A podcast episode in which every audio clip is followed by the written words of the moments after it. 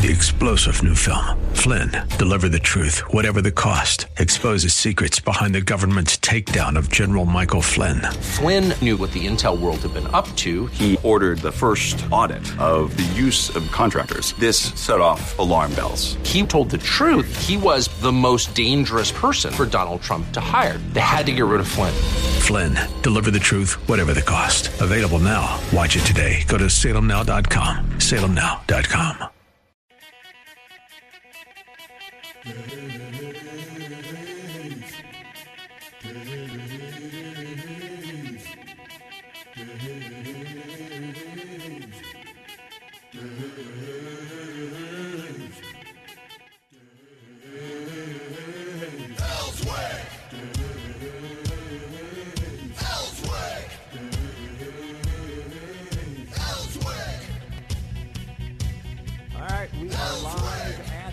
the Capitol today. Good to have you along with uh, with me for this uh, four hours of uh, talk about what the politicians are up to here in uh, Little Rock. It will affect you as uh, your life goes on. Whatever they do here has a direct effect on you. So it's important that you know what they're up to here in the uh, the Marble Palace, as we refer to it on the Dave Elswick Show.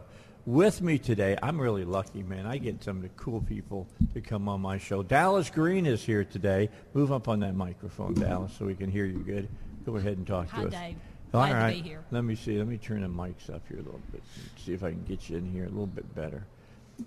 I forget. I forget what all the what the all the knobs do. Uh, uh, Aaron talking to Aaron back at the station. So if she gets really really loud, it's my fault. All right. Although she can get really really loud, and it may not be my fault, except that I asked her a question. Anyway, it's good We'll to turn see the you mic off again. then. You've been you've been working hard, girl. Yeah. You I were sure have. you were with, of course, uh, I know Landers' campaign. Correct. You worked hard on that. Uh, That was one thing Steve and I have in common. Where we love to work. well, that's good. It's not a bad thing. It's not a bad thing. No, it I was love to great. work. You know, I, People I'm that at like this to a work- lot. People that like to work, when they get together, we really work. Yeah, I try to get things together. Really sorry that Steve didn't win. I wanted him to win. I tried to do everything I could do to help him to win. A lot of people did. Yeah, there were a couple of areas I thought he made some mistakes. Other than that, uh, I thought he ran a pretty good campaign. Well, thank you. I know that you helped you run a good campaign. Thank you. Who was the other lady that was in that meeting that I had with you all at one time? What it, was it Emily? Uh, kind of a blonde-headed Yes. lady. Yeah, Emily, my friend, Emily Brown. Yeah, what's she up to? She uh, owns a boutique in the Heights. Okay. And she has for years. I don't know if I can say the name on the radio, but Yeah, sure, go uh, ahead. It's Tulips. And, Okay. um, she does a lot of volunteer work, and she also is a workaholic. Okay. So uh, when we all get together and we have a mission, we just we work well together. So, like I said, when people get together that like to work and have a passion for a certain goal, things happen. All right. Well, good. You you make a lot of good things happen. You worked very hard down in Saline County with the Republican Party down there, and, and done uh, a yeoman's task with the women down there. That's something that I. why- Let's talk about that for a few moments here in this first segment. Women have started really working hard within the party, the, the Republican Party.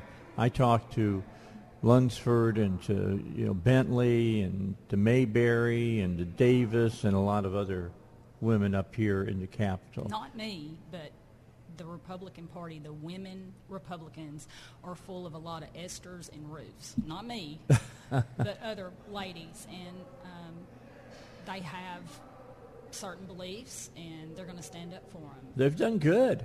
I mean, they got some fired good. Yeah, they got some Yeah. good stuff passed the last time. Uh, When you start messing with our children, we well, Mary. Bentley is Yes. all about. Yes, I uh, love she- Miss. She's hel- she's been helping, of course. Uh, she helps Stubblefield with Yes. SB 43. Yes. She- She's doing uh, HB 1153, Correct. which uh, says, uh, "Hey, look, uh, we're going to just let you know boys use the boys' bathroom and girls use the uh, girls' bathroom, and that's determined by your biological designation on your birth certificate." right. Yeah. But let's not forget that here in Arkansas, you can. I think you can change that now, can't you? I don't know. I really think that, I think that was something that passed a couple years back. I know in other states you can change your your uh, You know, I'll look that up. your sex designation. Maybe we haven't done that yet. Maybe we we're still holding out, and I hope we'll continue to hold out against that because there's a lot there's a lot of things that are going to be discussed during this session. Because Sarah Sanders, who I'm excited about, she's come out of the come out of the the blocks firing.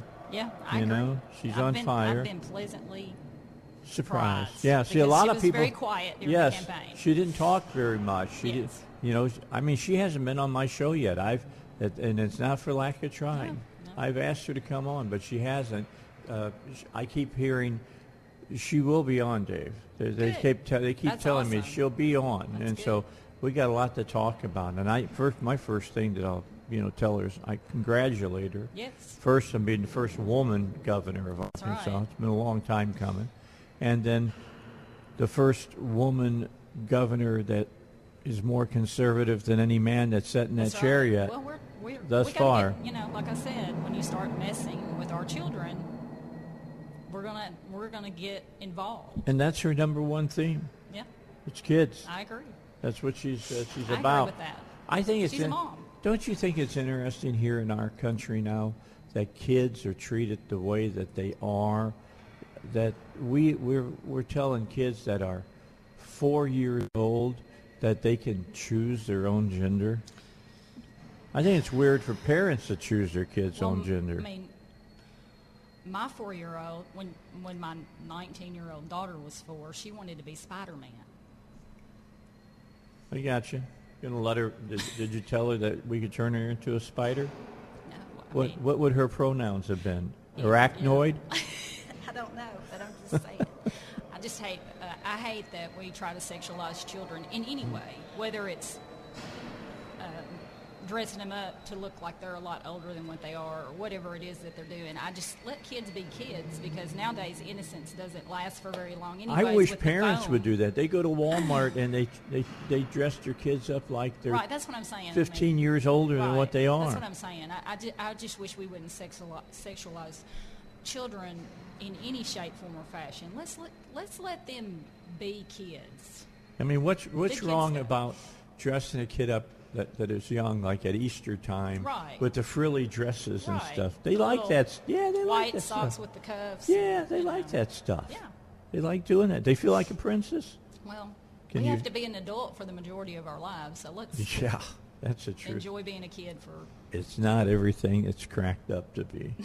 No, It's really not. And we try to tell the kids, but they won't listen. Yeah, yeah, yeah. They big rush to get old, and then once you get older, you get to a certain age, and a big rush to try to be younger than what you are. When you have to go to the mailbox Yeah, yeah, and do the mail. and get the bills.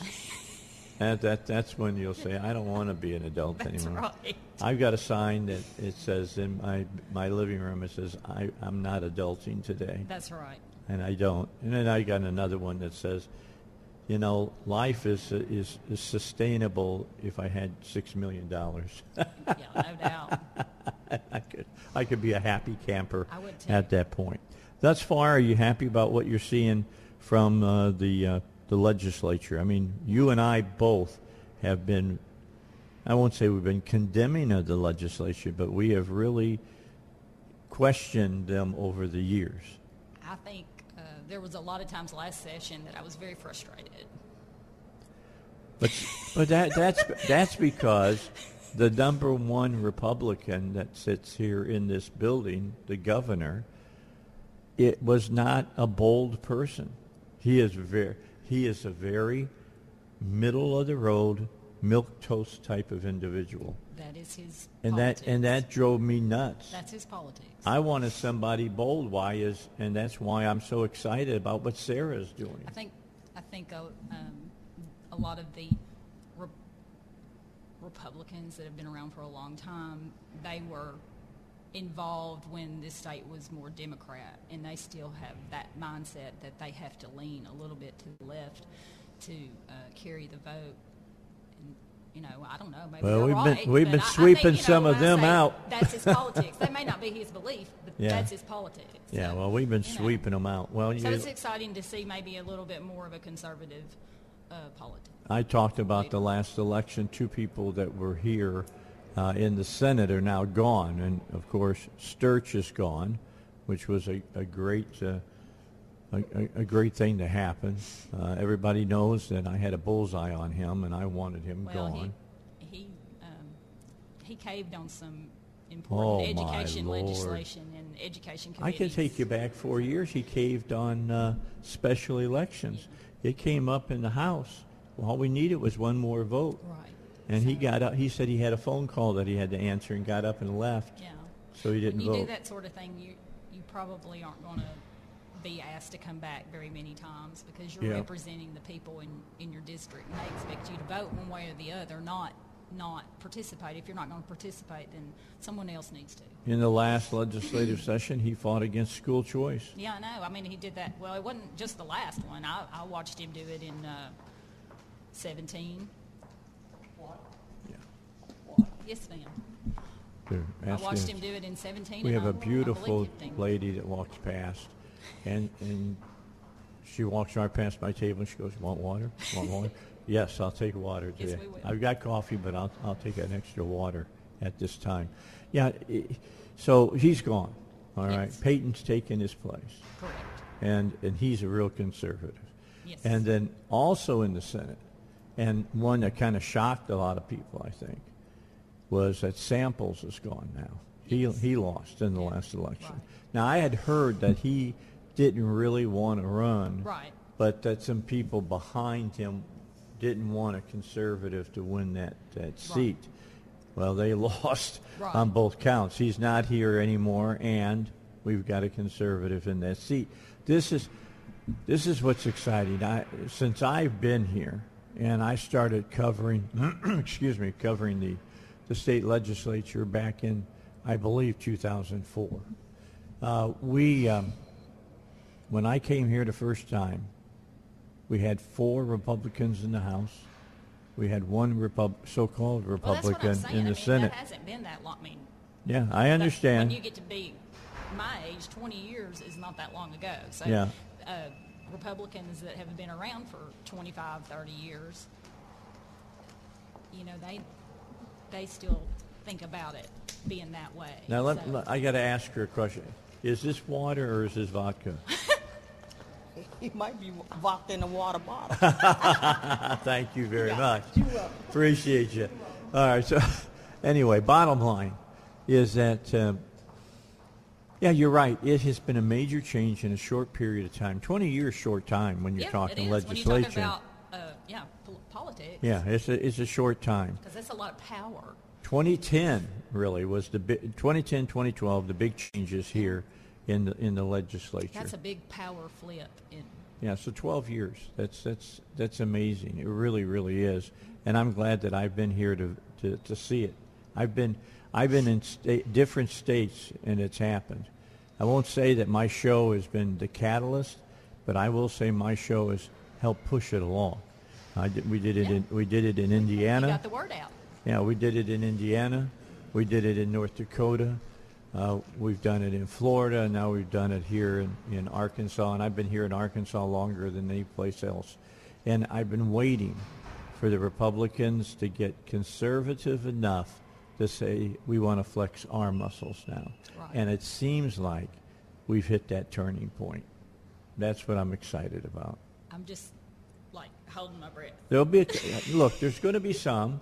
because it is I mean, a session. let me give And you- You know, the session is crazy. I can tell you already. There's two bills that came up yesterday, and I already talked to you about it. Uh, Yes, and I, it's that State Representative Wooten Yeah. uh, put two pieces of legislation out that uh, basically are nothing more than poison pills towards, uh, uh, you know, universal choice. Yeah. And let me tell you what they are. One is that every private school has to have buses.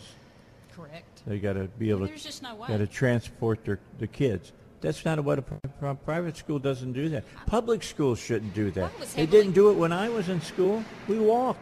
I was heavily involved in in the process of starting a school with the dyslexia Yeah. dyslexia group, and uh, there was no way. The our goal was to teach children to read. Yes. If we would have been hamstrung by having to come up with a van or a bus to get children, we had students that came from Russellville and Wynne. So would we been held accountable for that? Yeah, there's a point where So I mean, you're just responsibility you're not helping people. falls on the parents, Yeah. okay?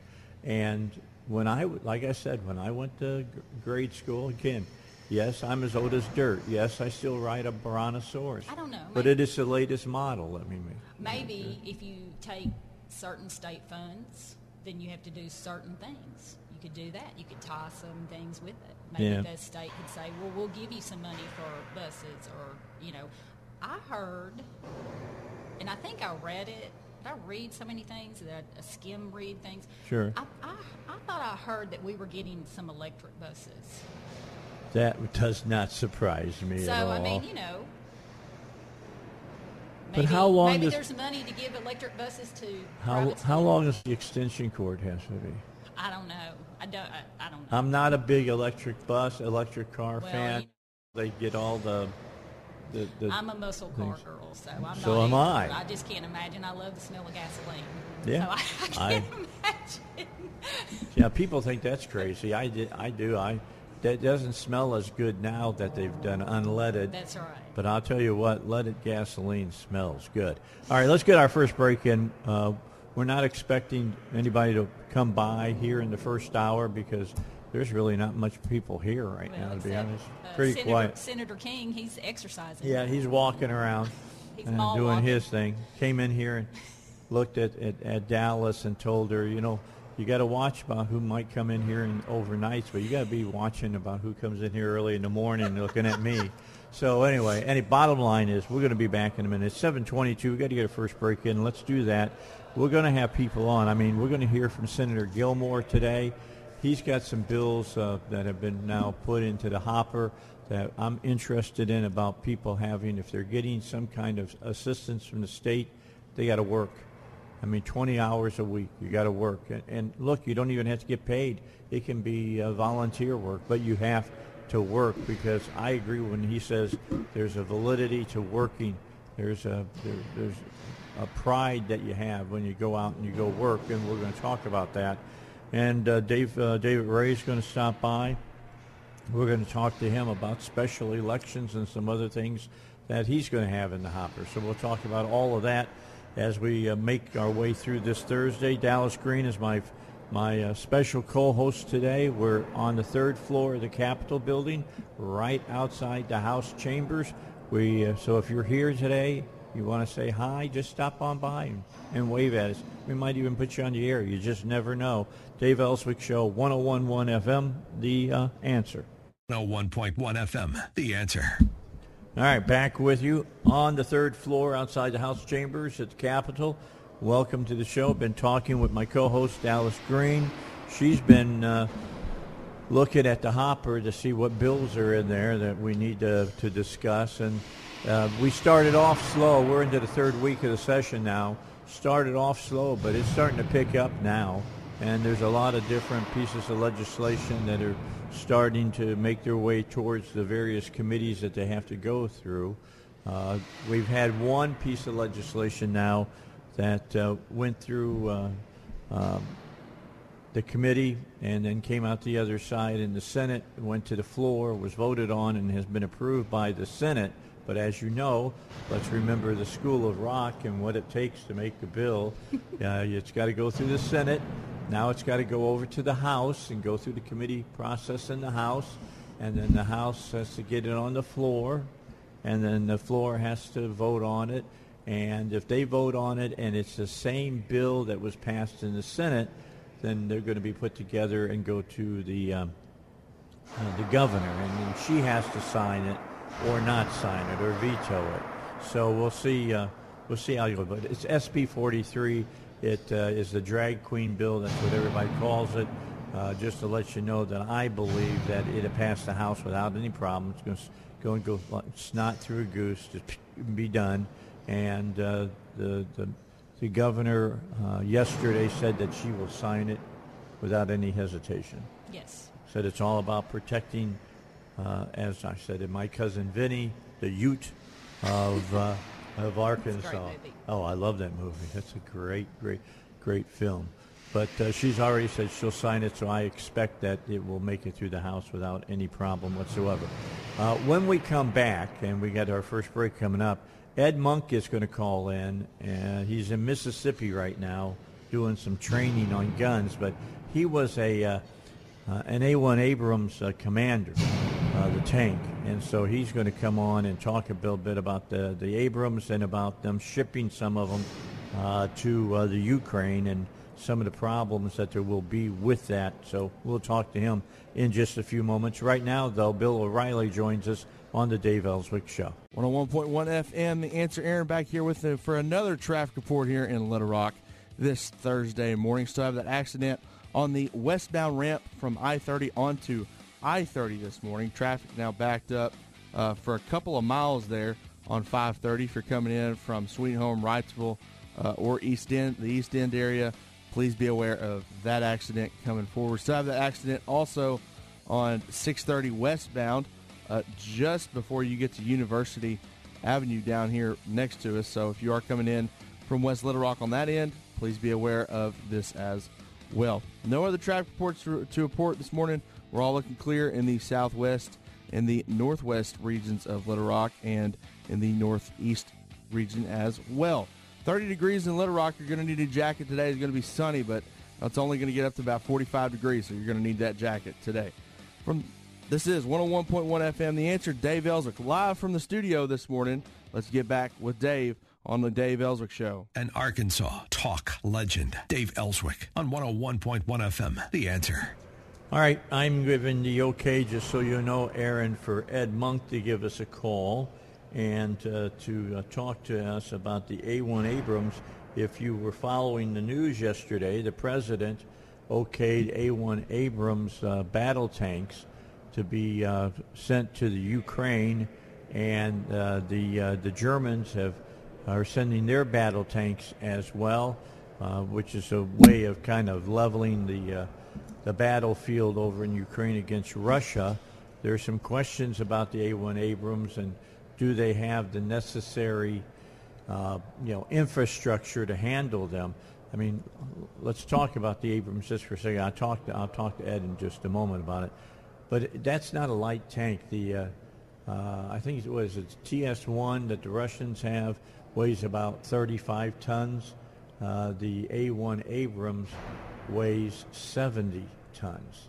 It is a heavy piece of machinery. It's amazing. It you know, you usually talk about how much, how many miles per gallon you get with your car. With an Abrams, you talk about how many gallons you get for miles. it's one and a half to three gallons of JP8 fuel. That's jet fuel to run an Abrams per mile. I'm just thinking about what kind of infrastructure you have to have to. Yeah, even to transport him, it's a special truck. I mean, but just going along the road, yeah, the field, yeah. or whatever. I mean, that's well, you can't heavy. can't get out in the field if it's been raining. you get into the mud, you'll be stuck. And then to pull them out, they've got crane service would help.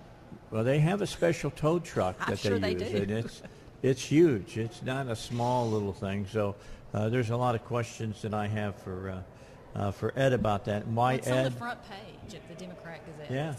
You know why? Because hey, Ed Monk was a A1, you know, uh, tank commander during the Gulf War, so he Right. knows all the things there is to know about it. He- So that's a that's a brave man. we'll talk to him about it. Yeah, you never. Everybody thinks that you get padded seats and stuff when you ride around in tanks. You don't. It's a metal. It's a metal seat. Right. It is not pleasant It's ride. not comfy. No, not in any way, shape, or, or form. So um, I talked to him a few moments ago. Uh, I'm going to see if he's gotten into a place where the um, cell towers are better down in Mississippi. You know, we're going to do a lot of things as far as Wi-Fi and stuff here in uh, in Arkansas about that. So um, we'll we'll find out. Okay, so I'm telling him right now. He said, "Who's calling who?" So uh, call us. And I'm giving the phone number right now, and we'll hear from Ed Monk. We to- we normally just talk about regular guns, but today we'll talk about the big gun on the battlefield, and uh, that's the A1 Abrams battle tank. That is a a monster, 70 tons, and I believe they said they can get it up to cruise almost to 60 miles an hour. What That's kind of brakes? What kind of brakes? I have no idea. You can ask him that I- question. you can ask him. You know, how tough is it to stop and pick up somebody along the side of the road? We can, we, we can ask him all those questions today. But you know, and, and it's going to cause. Look, Ukraine wants wants them on the battlefield, but what is it? Yeah, I've seen them. I've seen them up close. I've been up close to an A1 Abrams, and I'll tell you the the piece of equipment we have in our military that I was uh, close to at one time. I uh, only once, and it was it, it was in the China Sea off the coast of Guam when I was when I was stationed there, and uh, a big old Trident uh, submarine came up out of the water. I mean, all this bubbling started out in the China Sea. Here they came, boom, come right out of the water. That thing is almost four football fields long. This is a ship. It is 13 stories tall. It's kind of sobering. When you see it, Yes, and it's scary. Yeah, I know.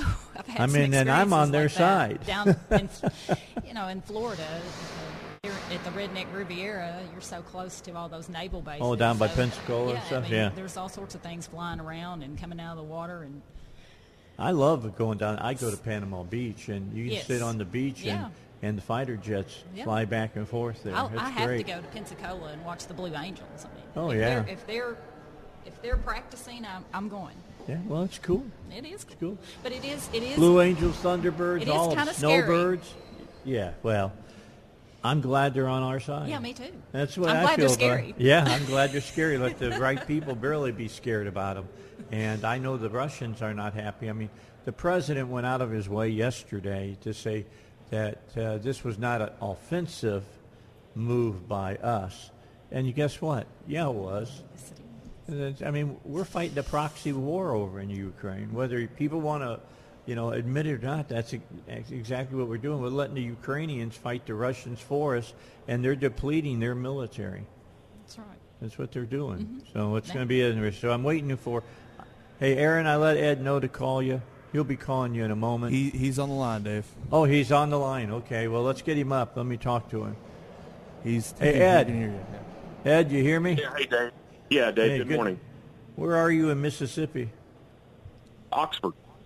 Oxford, Miss. Okay, That's a good place to be. It's not a bad place. You should. Hotty-toddy. I, I noticed you got you got a little bit of of uh, of Wi-Fi, so I knew you had to be around the city somewhere because in Mississippi you can you get out about ten miles from the city and you'll lose cell phone coverage. So. Tell me about the A1 Abrams. The president yesterday, front page story today in the Dem-Gaz, that uh, he's going to send. Uh, uh, what is a battle, a battalion uh, of A1 uh, Abrams? How many tanks is that? Well, I don't know the uh, makeup of the the Ukrainian army. When when I was a tank company commander in one A one April, there were four companies uh, in a battalion, and each company had 14 tanks. Uh, after years after I left being a company commander, they three battalion, three companies per battalion. So that would be three times 14 plus a couple of uh, tanks for the uh, battalion commander and the battalion S3s. Um, so roughly about 40, 45 tanks. Okay, that's a lot of tanks, and it's they're not easy to transport, are they? Uh, no, not at all. I mean, they're they're heavy, so you know, one per truck or one or two per C5 uh, jet aircraft, or of course on ships, but that's slow. But yeah, Yeah. they're they're they're a logistical problem. Okay, so I was I was thinking about this last night. By the way, Dallas Green is here. You know Dallas. You've met her. Um, Yeah. and- and Hey, she, how are you? She has some questions questions too. She's got she's got what I would call non-military questions. What kind of braking system does that thing have? It, Dave said it goes brake. 60 miles. Well, he said it goes 60 miles an hour, and I was just wondering. They can get it up to sixty, can't they? Ed, did you tell me that one time? while I was serving, they were governed, you know, artificially governed at 45, but it wasn't exact. Um, some could get up beyond 50, uh, but the reason they're governed is the going at that max speed, the engine's not doing a, a fourth of its power. But the Right. problem is, if it goes much faster than that, it would tear the track apart. Okay. So that's the main reason it was it was governed down less than that. But it can cruise easily at 45, and that's even cross country. But the, it's driven by a rear sprocket. The rear sprocket is what drives the track, and that's uh, hydraulically uh, braked. Okay, it's high. It's a it's a high. Uh, it's a high piece of equipment that means it needs a lot of work. Correct to to keep it running. Yeah, it, it eats fuel. Um, in the previous older type tanks, the M60, which I started on, um, you could operate for three or four days before refueling. The M1 sucks so much fuel because it's got a jet turbine engine instead of a piston normal engine that most people understand. It's driven by a jet turbine engine, so you have to fuel the thing twice a day. Well, that's not surprising. You So- need the power. Yeah. It's so It's a- heavy. You have to have that power. Now, does it use JP8 jet fuel? Is that what I heard? it's a multi-fuel engine. It can, uh, you know, we were told it could burn anything. Um, Oh, wow. But when when I was in, when we started with the M1s, we were still on diesel, and then at some point, uh, the Army did a transition. They wanted everything on, you know, like fuels. So most of the time I was in, we with the M1, we did use JP8, but it'll burn kerosene, diesel, gasoline. It, it's a multi-fuel engine. Why don't they do that with automobiles? Well, they do. With uh, well, you know, look, I got an automobile that will burn, you know, with, you know, with uh, you know, regular gasoline in it, or if it's got ten percent ethanol in it, or if it's just ethanol, it'll but if burn you put ethanol. diesel in there, you're going to have a bad day. Yeah, it will be a bad day. It's not a diesel engine. It's There's a, deal. difference. But again, let's remember that this is not a regular car engine inside this tank. It's a jet turbine. Yes. You know that like sucked that Right, one guy true. up at the airport the other day. Yeah. Mm. That was a ba- now that's a bad yeah, day. that's a bad day. That's a that is a very bad day. So what do you think this is for for the Ukrainians? Is this a, a good addition for them, or is it going to be a thing that we got to wait for months to see how that plays out? I mean, we're talking you get out in the muddy field, it can get stuck. You got to have a special tow truck to come out and get it. Uh, is it is it really a huge advantage for the Ukrainian army to have this, or is it a more psychological thing? it's it's going to be an advantage because it's an all it's an awesome weapon system. A, a, a question that I don't know is, you know, have they been secretly training crews up because it's it's a very complicated piece of equipment. You can't just get it and jump on it and go fight it and expect it, to, you know, the fire control system to work. So it's you know, if they just got them today, um, it's it's going to take months of training uh, to get them to where they can safely and effectively operate it uh, in in combat. All right. Tell my listeners about uh, it's got a huge, huge um, arsenal of, of weaponry on it. Talk a little bit about that turret. That that tank can be going full speed and can laser in on its target. Is that not true? Oh yeah, it's it's incredible. Um, the, main gun is a 120 millimeter smoothbore cannon, and there, there's 40 rounds on the. You know, if it's loaded full, it can hold 40 of those rounds in addition to several machine guns. So the gunner is looking through his primary sight, which is it be daylight, or he can switch it over to thermal. So um, it can be the pitch black darkest of night, and he can still see heat signatures instead of a black and white TV. It kind of looks like a green and black TV um, which means that you can't hide behind vegetation or other things because the heat signature will easily stand out. But anyway, the gunner just puts the dot in his sight on whatever target he wants, and it can be stationary or moving. And the tank itself, the M1 tank that the gunner's in, can be stationary or moving. But the gunner just has to put the sight, the dot, on what he wants to hit, hit a thumb button, which is a laser, which goes out and to the target and back, tells the uh, tank, the computer system, how far away it is. Uh, the tank already knows what kind of ammunition is loaded. It takes into account barometric pressure, outside temperature, inside temperature, tube wear, and several other things, and just instantaneously comes up with a ballistic solution. So the gunner just has to put the, the dot of the sight on the target, hit a thumb button to get a lase and a range, and then if, if, if, if all systems go, pull the trigger, and it shoots and gets first round hits at an amazingly high rate. So how far can it lob a shell? Um, see, I, I don't know whether what what level they're sending. I mean, the original M1s came out in the 1980s, and they went to the M1A1, and then the M1A1 Heavy, and now they're on M1A2 Special Equipment Package Three. So, I don't know what version they're going. When I get when on the ones I served on, the M1A1 and the M1A1 Heavy, um, they they could easily hit out to 3,000 meters. But one of the lessons we learned in Desert Storm was that the gun and the ammo was actually more accurate than we expected. So one of the things the A2 has is, you know, we only had a 10 power sight on the M1A, M1A1s. The M1A2 has a much higher powered sight, more magnification to take advantage of the, the accuracy that the gun and the ammunition allows. Um, so I, depending on what package what type of M1 they got, somewhere between three and five thousand meters would be my expectation. Um, okay, look, I'm not. I'm not a European. Yeah, I don't know what. How, the, how many? Five thousand How meters. many football fields? Yeah. What are we talking? uh, you have to you have to do the conversion. That's what that's what the uh, that's what the tank's weapon system reads as meters. That's what it, it comes up on the bottom there when you lase. It'll tell you how many, and it's in meters. So. All right, I'll do it while we take all the maps. All the maps were in kilometers, so. They're not going to let us. They're not going to let us. All right. in the tank. Listen, when you get back in town, let me know when you're going to be around. We'll have you on the show. We'll talk about this more in depth, and and uh, it it is an awesome we- weapon system. We talked about. It. They got Patriot missiles now. That's another awesome weapon systems uh, from the United States. We'll talk more about it. But Ed, thank you for joining me on short notice over in Mississippi. Go have a good time, man. Anytime, Dave. Uh, have as good a time as you can in Oxford. Well, I'm heading to Nashville to give presentations. To, uh, I'm heading to Nashville today to give presentations Friday and Saturday. Okay, well, you can have a good time in Nashville. I, I don't feel sorry for you now. Okay, talk to you later. All right, Dave. Bye. All right, bye-bye. Ed, uh, Ed Monk, and of course he was in the Army, he was an officer, he was a tank commander, a, a group commander, in fact, and giving you a little view of what the A-1 Abrams can do here. On the Dave Elswick Show, we're talking to him in Mississippi. We're here in the capital, downtown uh, Little Rock, and uh, Aaron is back at the station, which is over on Broadway in Little Rock. Let me throw it back to him. We got to get a break in. We'll have more for you in a moment. All right, here we are back at the Capitol. We've got a couple of minutes before the top of the hour. Dallas Green is here. My thanks to Ed Monk.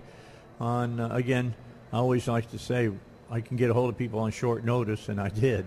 And we got a hold of Ed. He's over in Mississippi. He's uh, going up to Nashville this weekend to do some uh, gun teaching up there uh, in Nashville. So uh, I don't feel too bad about him. I would have felt bad if he had to stay the weekend in in Oxford. I mean, that's not that's not the most hopping city in the world. Well, no, the square is really neat.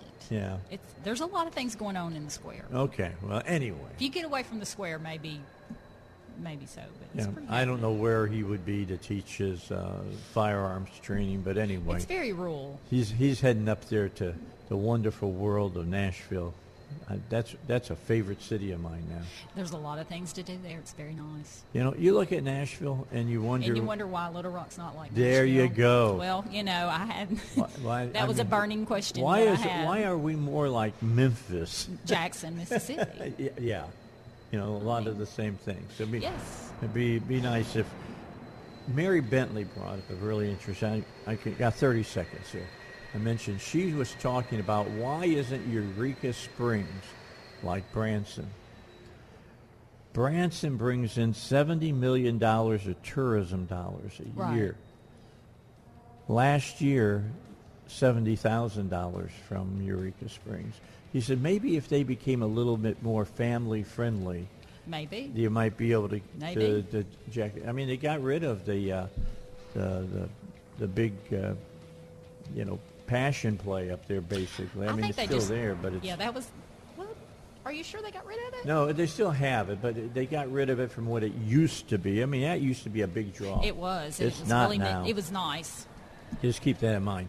All right, we got to come back. we got to take about five minutes here for news. Then we'll come back, and uh, Ben uh, Gilmore is supposed to join us as well as David Ray. That's all coming your way here on the uh, Thursday edition of the Dave Elswick Show.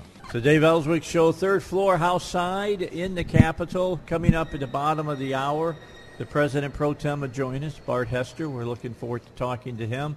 Brandt Smith is here today. He's like out of he's like an extra out of the Godfather movie. Uh, you know, he just got out of being in the in the house. I mean, Eight years time- inside yeah. those doors. Yeah, that you were over there, and you know, just as soon as you get out, they reach out, they grab you, and they pull you back in. That's right. And here you are now. You're the chairman of uh, uh, Craighead County Republican Party. I saw I saw the picture on uh, Facebook yesterday. Well, I haven't seen the picture, but I'll go look now. Yeah, you're there. You're in Yeah. the middle. I knew it was you. it looks like you. It is me. Uh, You look 30 years old. well, thank you. For not bad for a 63 year old to I look agree. 30. That's true. So, how do you feel about that? I mean, now you got to work in a small area, and you you're going to change. You're going to try to change the county into being to being as as conservative as Republicans should be, right? Well, we we have for years sought to get conservative candidates elected, and we've done that. Okay. But we're working on city, county level offices, Why- and uh, let me just stop you right there. okay. Why is it so difficult for the Republican uh, belief system to permeate into the cities around here? I mean, are, I mean they've been Democrat, I understand, for hundreds of years, but why is it so difficult to break the stranglehold? Well, I think in Craighead County and the city of Jonesboro, which is made up of a lot of wonderful people. I mean, they sent me back down here four terms. Right. So they bucked the system and shifted from being a They've been Democratic, you know, led city county to Republican. But uh, I think at this point, some of the issues may relate to old money in Jonesboro and a mindset that goes back, well, this is what a Democrat was in the 40s, 50s, 60s, 70s. Correct. And, The uh, antebellum South. well, yeah, Um, it's just the different agriculture. That's a different time, you know. But uh, no, the other night the uh, Craighead County Republican Committee nominated me, and I was the only nominee. Of course. Well, that's So good. I did, I didn't You're have a. best. I didn't have a chance, you know. Right. And I kept saying for the last few weeks, "Are you sure you can't find somebody else?" And they said, "No, you're it." That's right. And so uh, I may be the reluctant county chair, but I'm going to give it my best effort. And it's a new day in Craighead among our Did Republican you a Party. did they give you a minesweeper? maybe, maybe they should have. But you know what? I love those people. As a matter of fact, uh, John Milligan, Representative Milligan, he Yeah. chaired the committee. He's first vice chair was, and uh, I, I told him, I said, John, I want you just to run the meeting as your final opportunity as first vice chair, and he he agreed. But we had some nominations off the floor, and some of those people won positions in the committee. But overall, it went well. We have some new leaders in our committee. We have some old That's good. I leaders still right. in positions of uh, leadership. I think that's what it should look like. Because if you don't do have too. new, you're not growing. Well, and one of the issues that we've basically bumped up against is we've grown, Right. and so we've suffered some growing That's pains. right. But it's the chatter when John and I got there the other last Tuesday night was it was a buzz of discussion and laughing and eating together and I said this is healthy. This is what we need to be about. Right. We've got to focus, a central focus, get Republicans elected, raise funds, make a difference in not only city, county government, but in the state. And uh, overall, I think uh, I'm respected enough, and maybe it's undeserved, but they do respect me. And uh, I've Oh, got I respect you, even though you're shorter than I am.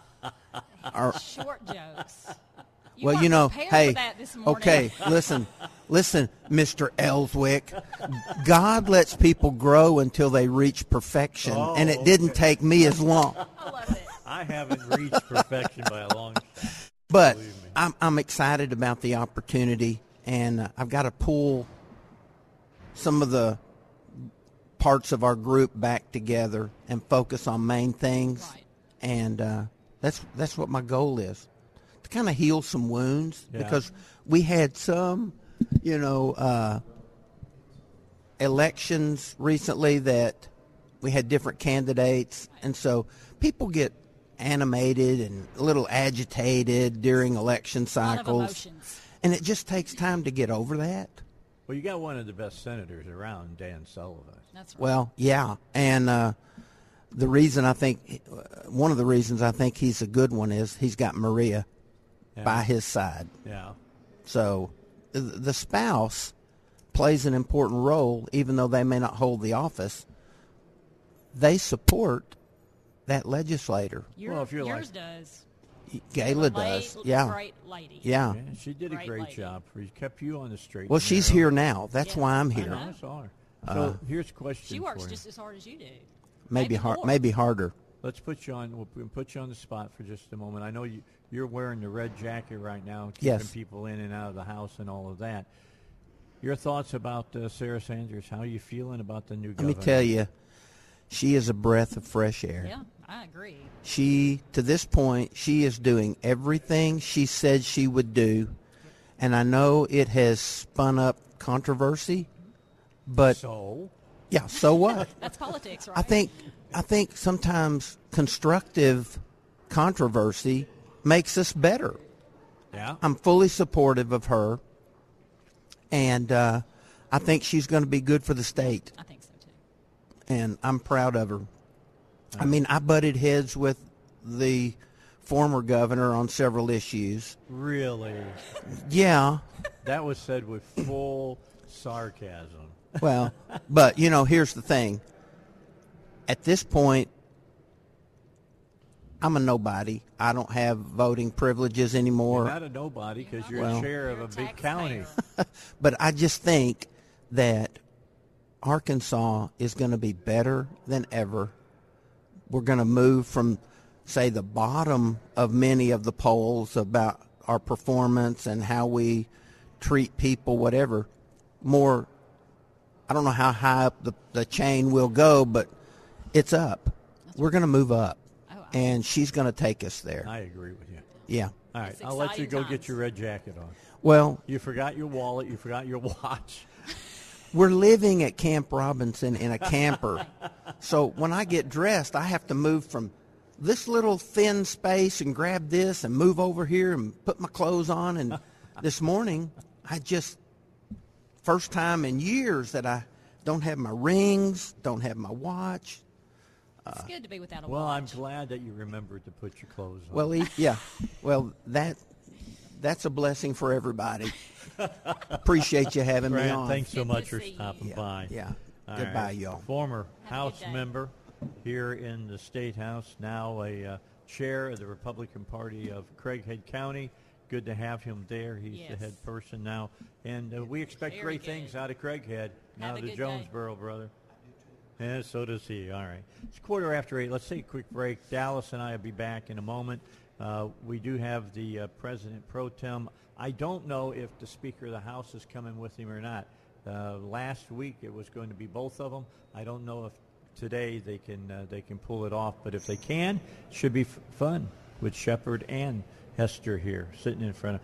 They're the ones you can ask the real questions to. That's coming up on the Dave Elswick Show. All right, we have heard that Bart Hester is on his way. He'll join us at about 8:35. Uh, Senator Gilmore said he's got a nine o'clock meeting, an eight o'clock meeting, and if any either one gets out early, he'll rush up here and sit down and meet with us for 10 or 15 minutes. And, and that's the way it is here. I'm just telling you, their, their meetings, the committee meetings are happening now. And uh, you got committee meetings, you want to be there, especially early on uh, when you get a lot of the crazy bills that come through. So uh, hopefully he'll be able to make it. He's got uh, some legislation out that I'd like to talk to him about.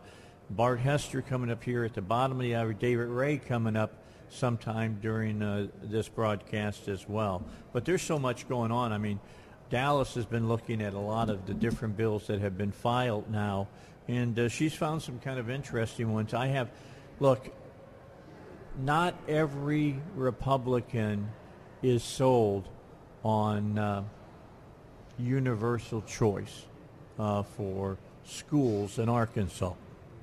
One of those people is Wooten. Uh, that's a. I, I, I don't even know the man. I've never met him. You have. Yes. And he he call, he, You he looked at evidently looked at Dallas and called her little lady. Yes. It was I gotta reading, laugh. about about reading, so you know, Well, you were you were, you're big on I'm very dyslexia. very pro literacy. I had the the adult literacy people on Tuesday. D- d- was it Dixie Evans? Uh, yes, she was Good. on as, as well as Sarah Robinson. Yes. I had both of them on. Dixie Um, has done some amazing things in White County. She has, I, I've seen her teach adults to read and completely change their life. So I'm uh, very passionate about that, and I just love people that do good work and change people's lives. Did you know that one out of every six Arkansans can't cannot read? Yes, I Just, know. I think it's mean, I'm not talking they can't they can't read third grade level or sixth grade level. I'm saying they can't read. I know. That's Some not heart- good. Heartbreaking uh, situations. It really is. Well, when I was talking to them, the, the thing I kept rem- remembering, do you remember the movie it was out many years ago when Johnny Cash played the guy that couldn't read? And he finally went to school to learn to read and how it changed. I do not know about this movie, but I love Johnny Cash. yeah, you so got to I look it up and read it. It's I'm a ri- good I'm movie. It's a really good movie. You know, it, the literacy thing is very personal because I'm dyslexic. My children are dyslexic, and I'm pretty sure my dad's dyslexic. So it's very personal, and I've traveled the whole state trying to help kids and sometimes adults get services or whatever they need to be taught to read. So it's personal for me, and I, I have not handled it well sometimes because it is personal. It's life or death for some people. There's a great actor that's dy- dyslexic. Do you know who it is? There's a lot of them, so yeah, I don't know. Tom Cruise. He's one. Yeah, I mean, many. He and so is uh, uh, what's his name from Texas? Uh, uh, was a Magic Mike who started uh, starred in it. In fact, he was the head of the dancing the dance group. You know, Uh, I, look- I did not see that movie, Dave. I know you probably don't believe that. Yeah, I'm, I really that's hard for me not to believe. But anyway, anyway, he was in it. I'm trying. Who help me out here, Aaron? Who am I thinking about? Well, he was I'm in the. Google it. He was in the Dallas, uh, the Dallas uh, I mean, Drug Ma- Buyers Club and all of that. Matthew McConaughey. There, it is. yeah, Matthew McConaughey. Yeah, Yeah. Matthew McConaughey. He should have said the Lincoln, the Lincoln car commercial. Yeah, he's that way as well. Yeah, there's a lot of. Uh, Well, he a was lot the of Lincoln us. lawyer. I know that. Yeah, that was a good movie. And Mud. That Yeah, was Mud was in a great movie. It was filmed in Yeah, Arkansas. It's a good. great story. He he's done some good things. Yeah, he's oh, he also likes to sit around uh, the campfire at night uh, And and, play the bongos, bongos. naked. So what can I say Yeah, about I would. him? I would see that. He, he's an interesting character. he is that. Now he he had they tried to talk him into running for governor of Texas. He said, "No, don't think so." Yeah, I don't think his politics mu- and ours well, go he's, together. No, he's he's a lot more conservative than than what a lot of people think. I hope so. He's libertarian in some areas, Okay. which is, some people say, "Well, that makes him liberal." No, it He's a doesn't. free spirit. How about that? Yeah, that's probably the best way to look at it. You know, um, I loved him in Yeah, he- Dazed and Confused. Oh yes, that's a great movie. Good soundtrack. Yeah, I love the '70s. well, so sure, great music. it- the best music. Yeah, I don't disagree with you on that. But yeah, I'm just going to tell you. Look, Dallas and I even disagree at times. I we haven't found it yet, but I'm sure we, we will. But uh, the bottom line is is that uh, there's disagreement in different things. But I'm, we got started on this, but me bringing up Wooten. He put forth two pieces of legislation uh, dealing with schools. Uh, the first one, and, and it's directly because of you know uh, this whole thing of universal school choice. One was that private schools have to have bus service. Correct. Got to have that. And the second one was that what every kid can come to every school or whatever. I, Yeah. I Which didn't read it. that is uh, only a to me. I I don't think it's about ethnicity. I don't think it's about religion. I think that is about special needs and disabilities and the whole um, vape. IDA. but what we're trying to- trying I think to that's do what is they're going there with that. Hopefully, by having the money follow the, the pub- child, you have those schools that will open that will do just that. yes, special needs. We have to have it. Yeah, The schools can't. Public schools can't, can't do everything. it all. They're not. They shouldn't be required to try to do it all. What I want them to do is just to teach. I, I want them to teach and get away from all the woke crap that they've allowed to The three in. R's. Yes, reading, writing, and arithmetic. That's right. You know, I remember about it was all about that. change? Yeah. And telling time. Yeah, balancing a checkbook. Yeah. You know, be able to do those things. Those are important things to And, be done. You know, I love this new bill Mary Bentley has. It's in House Ed Committee today about uh, water safety and teaching children to uh, swim. And Yeah. I mean, that's important. That's a life skill that everyone needs to have. And when you And a- consider how much water there is in Arkansas, yeah, well, we have. Are we close to Florida, or do we exceed them? uh, probably close. I don't think we've succeeded. You know, they got the Gulf. Well, I'm That's a talking lot about of- inside. that's a lot of water. inside the state. Yeah, lakes. But their, I think their nickname is what Land O'Lakes. Yeah. Or is that something? No, else? that's Minnesota. Okay. Minnesota's the land of lakes. But yeah, the bottom line is is that I don't have any problem with that. I mean, I don't have any problem if they want to, you know, build schools that uh, they zero on, you know, education and football. Right. Well, they do A have lot, that in a Florida. lot of private schools already do that. In Florida, they do have a school like that. I've completely. I don't know the name I've- of it, the, but the name completely escaped me. But that doesn't they- surprise me. They focus on sports. And No, no big help deal about that. Get the scholarship. Good. Here's um, Good. Well, look Hester here, now. comes, here goes this pre- President Good Pro morning, Tem. sir. How are you He today? got here. He's Good here- morning. How are he's you? here early, man. How are you getting here early? You're so busy.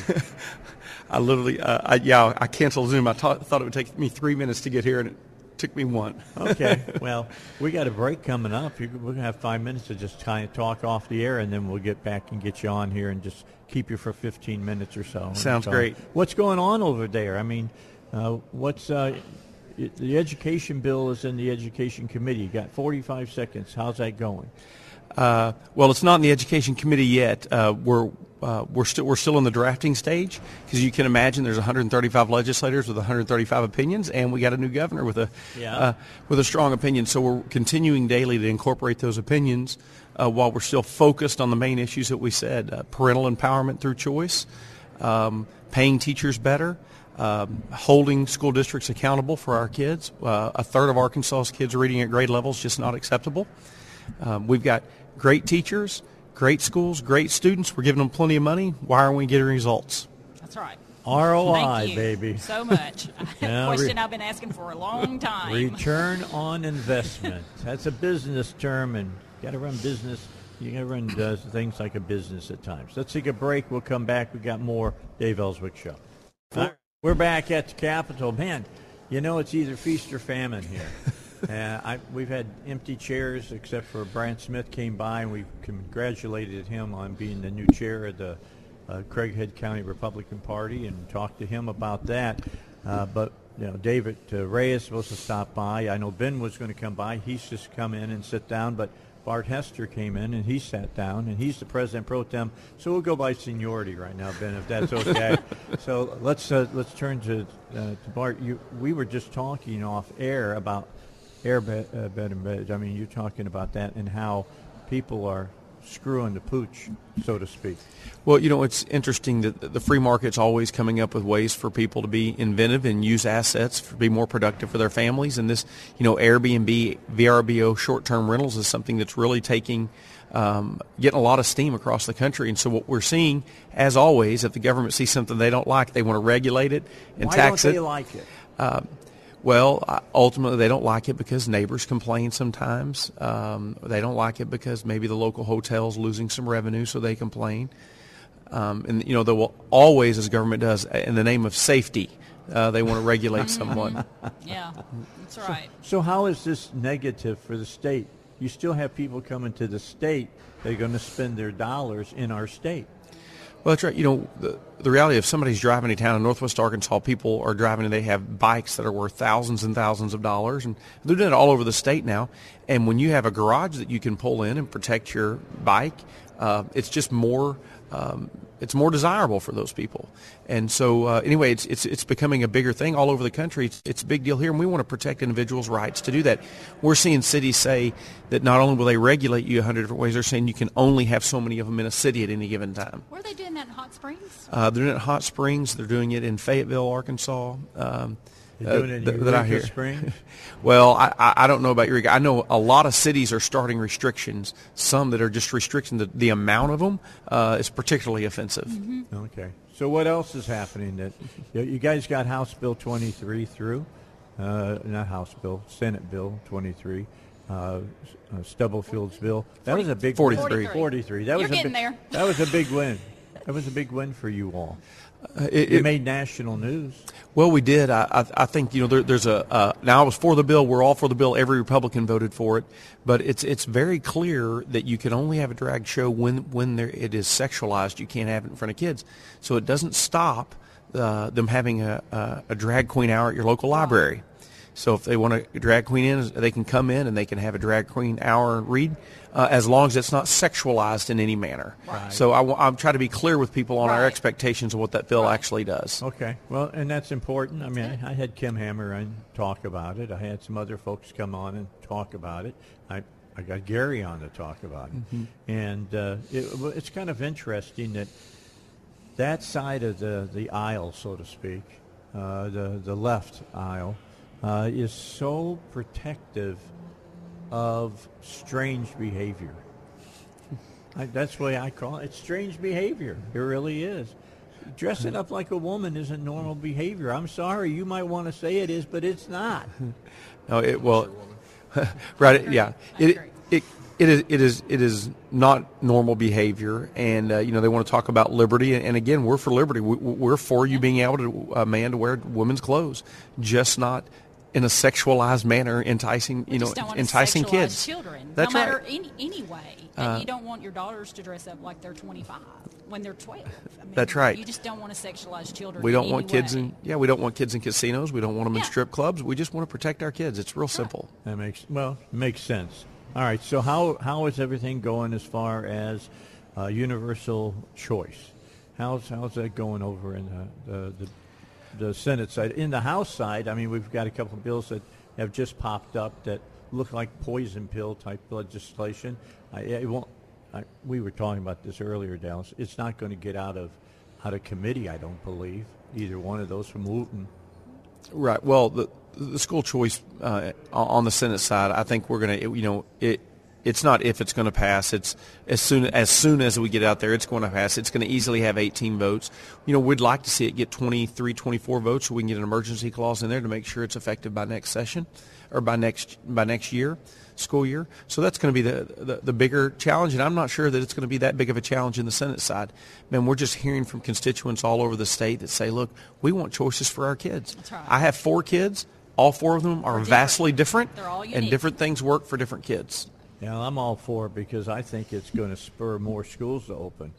Something that keeps schools from opening up is seed money, and if the students are going to come to school with some money from the state uh, to, for their education, that's going to help schools to open. and I'm excited about it. Hey, our public schools are the right choice for the vast majority and most kids. That's why we spend a vast majority and most of the money on our public schools. We want to support them. We want to encourage our teachers. We're going to do that. We're going to pay our teachers more. It's going to be a real win um, for just overall. But again, the focus of our of our dollar is for our public education, our public schools. We're just also going to support other types of education. Yeah, nothing We're going to support children. Support children. That's the focus. Yeah, I won't report. Uh, I won't repeat my story again, but because but that story is so important Yeah.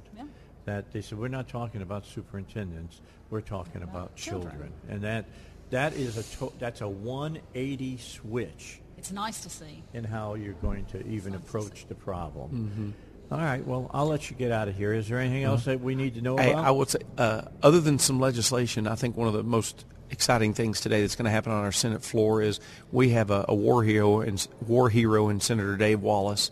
Uh, tomorrow is a 50-year anniversary of the ceasefire in Vietnam. Uh, he was literally in the jungle, armed, when the ceasefire happened, Wow. and he, he asked for some time on the floor to talk about that today. Yeah. So I'm really looking forward to that. Maybe I I can was get him outside on. with him this morning, waiting to get in. The building was locked. You're trying. You're running a bill to uh, take a little break for the Senate. take a little break. I think we should take one. we- Spring break. Let's take. We one. are spring Everybody break. Go home. Hey, pe- grandparents spend time with your grandkids. Yeah. Families uh, spend time with your kids. Everybody that works in the Capitol, everybody that has to come here and advocate, um, just people back home that are very engaged. It's it's a good time for a break. That's what we call it spring break. We need to take it. You want I to cause agree. some conver- uh, controversy with it? Call it Easter break. All right. All right. We got to take a break. Thank, Thank you you. very much. President Pro Tem, that's day. Bart Hester. See ya. He'll be back with us during this, this session. We're going to take a quick break, and then we're going to bring on one of my favorite senators. Senator Ben Gilmore is here. That's good. He's good. He may not have the same seniority as our last guest, but still has a lot of important things to say. He's got some legislation up that's very, very important. We'll talk about it when we return.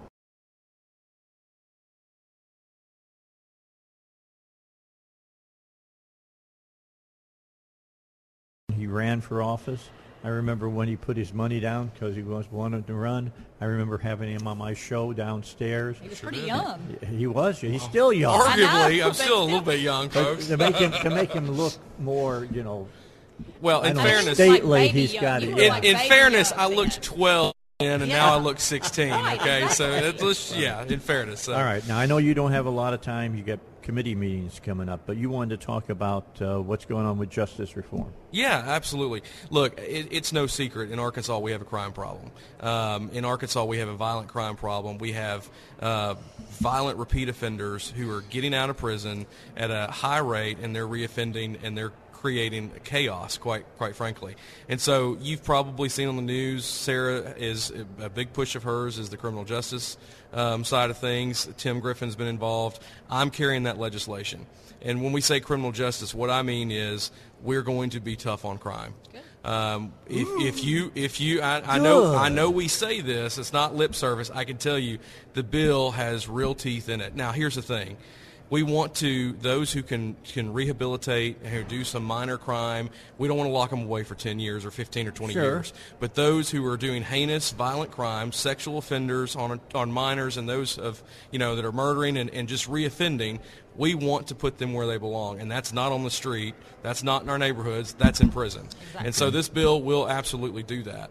Now, with that, we understand too that with some of the lesser offenders, there are things that they need. It may be it may be a GED. It may be Right. um, you know Drug- drug rehab programs. It may be workforce development programming.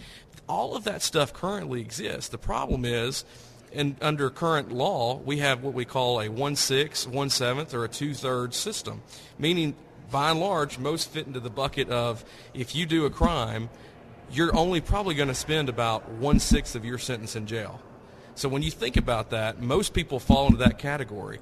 What that means is, is when they when they get into prison, if you get you know, let's just say six years and you're spending one in prison, you're probably not having the time you need to do drug rehab. You're not having the time you need to go through any sort of programming to get a GED, to get uh, associate's degree, a certificate, whatever it might be. So we want to make sure that those people are where they where they belong and getting the programming they need.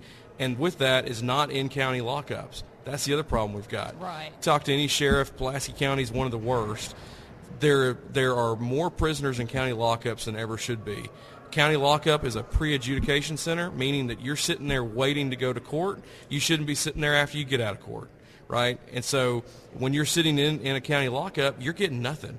You're not getting any of the programming we've talked mm-hmm. about. You're not getting any of the things to help rehabilitate you. And so the time you do get out of there and you do go to the to the big house as they call it, you've already spent six months of your sentence there. Right. You only got six months to go in the in the state penitentiary. So now you, there's even less time to do any sort of program. So the system is totally broken, is. And we're trying to fix that. You know, so, we had we had Mark Johnson on. Uh, Senator Johnson was on with me Tuesday, and he said the first words that will come out of many of the offenders' mouths is, "Is this federal or is this state?" absolutely. That's happened. And prime example, we we had that was actually told told to me. So under the federal system, your listeners may already know this. 85 percent. 85. 85 percent actually. So what we're doing is we're actually trying to mirror the federal system and what we're doing. It's a little bit different, a little bit more of a hybrid of that, but we're basing it on that. So when you offend, you do that crime, you're, you're going to know exactly how much time you're going to have to spend in prison. We call it truth in sentencing. That's the name of the bill. Uh, the, the Parole Reform and Truth in Sentencing Act of 2023. It's in the title. We believe that if you do a crime, you should know exactly what that means, how much time of your life you're going to have to spend uh, repaying that debt to society. And, and I will tell you, I think that will be a real deterrent to keep people from offending because right now we don't have any deterrents. There's nothing that incentivizes good behavior because we're right now incentivizing you do a crime, eh, doesn't really matter. And, and to Senator Mark Johnson's point, great senator from uh, northern Pulaski County, or I guess maybe western Pulaski County, Yeah. good guy.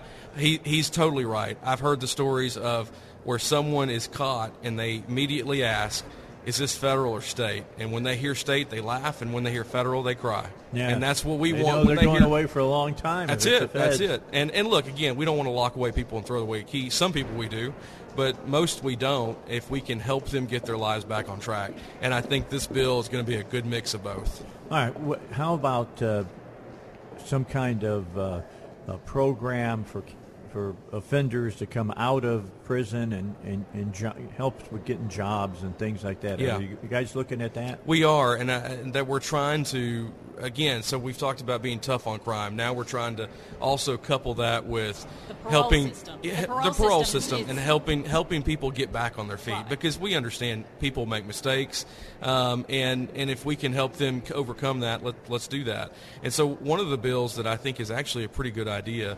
Um, uh, Representative Lundstrum has actually brought it to my attention. It's a tax credit um, to to businesses that will hire felons, voluntary.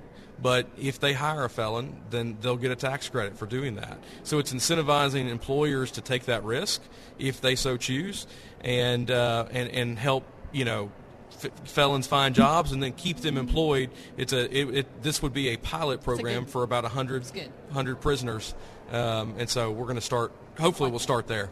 I got one more question, Dallas. You got anything? No. You have nothing. Okay. Well, then I'll come back and just say, tell us about work and if you're getting money from the from the state. Yeah. So I, I filed a bill with uh, Representative Underwood.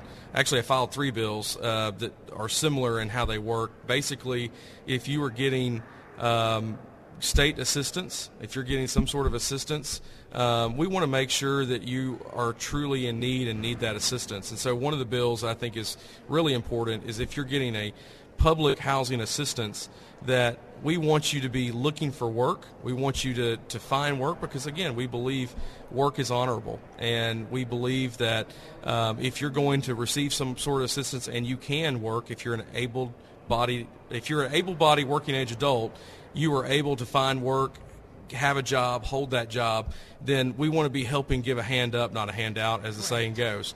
And so that's what this bill does. We hope that it has uh, some positive impact in doing that because, again, we want to move people off of welfare. We want to move people out of poverty, and we want them to work. And we need we need more people in the workforce.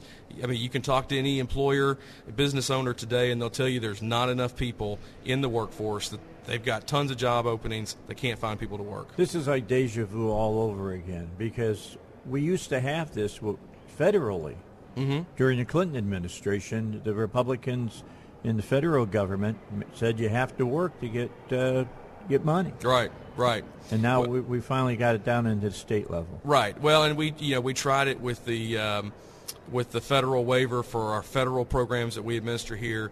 This would obviously apply to state programs, but I think it's important, right? Because uh, again, we have to be accountable to the taxpayer, um, while also trying to help those that are in poverty and need help um, move out of that and, and hopefully get their lives back on track. Because what we don't want is going to the other bill we were talking about is those that are in poverty staying in poverty and then moving into crime. That's right. So it, it's this is sort of a uh, one-two approach, and so I think it's really important. Hopefully, hopefully we'll see the benefits of, All of this. last question. We got two minutes, and that is, are with this uh, uh, crime bill 2020, truth in, in sentencing bill that you're talking about. What about guns? People who use guns in crime, and on the federal level, it just says you're going to go away for X amount of years. What about on the state level? Yeah, so there that was there was a bill passed last session that that really addressed that, but we already have some so we already have some of that in law.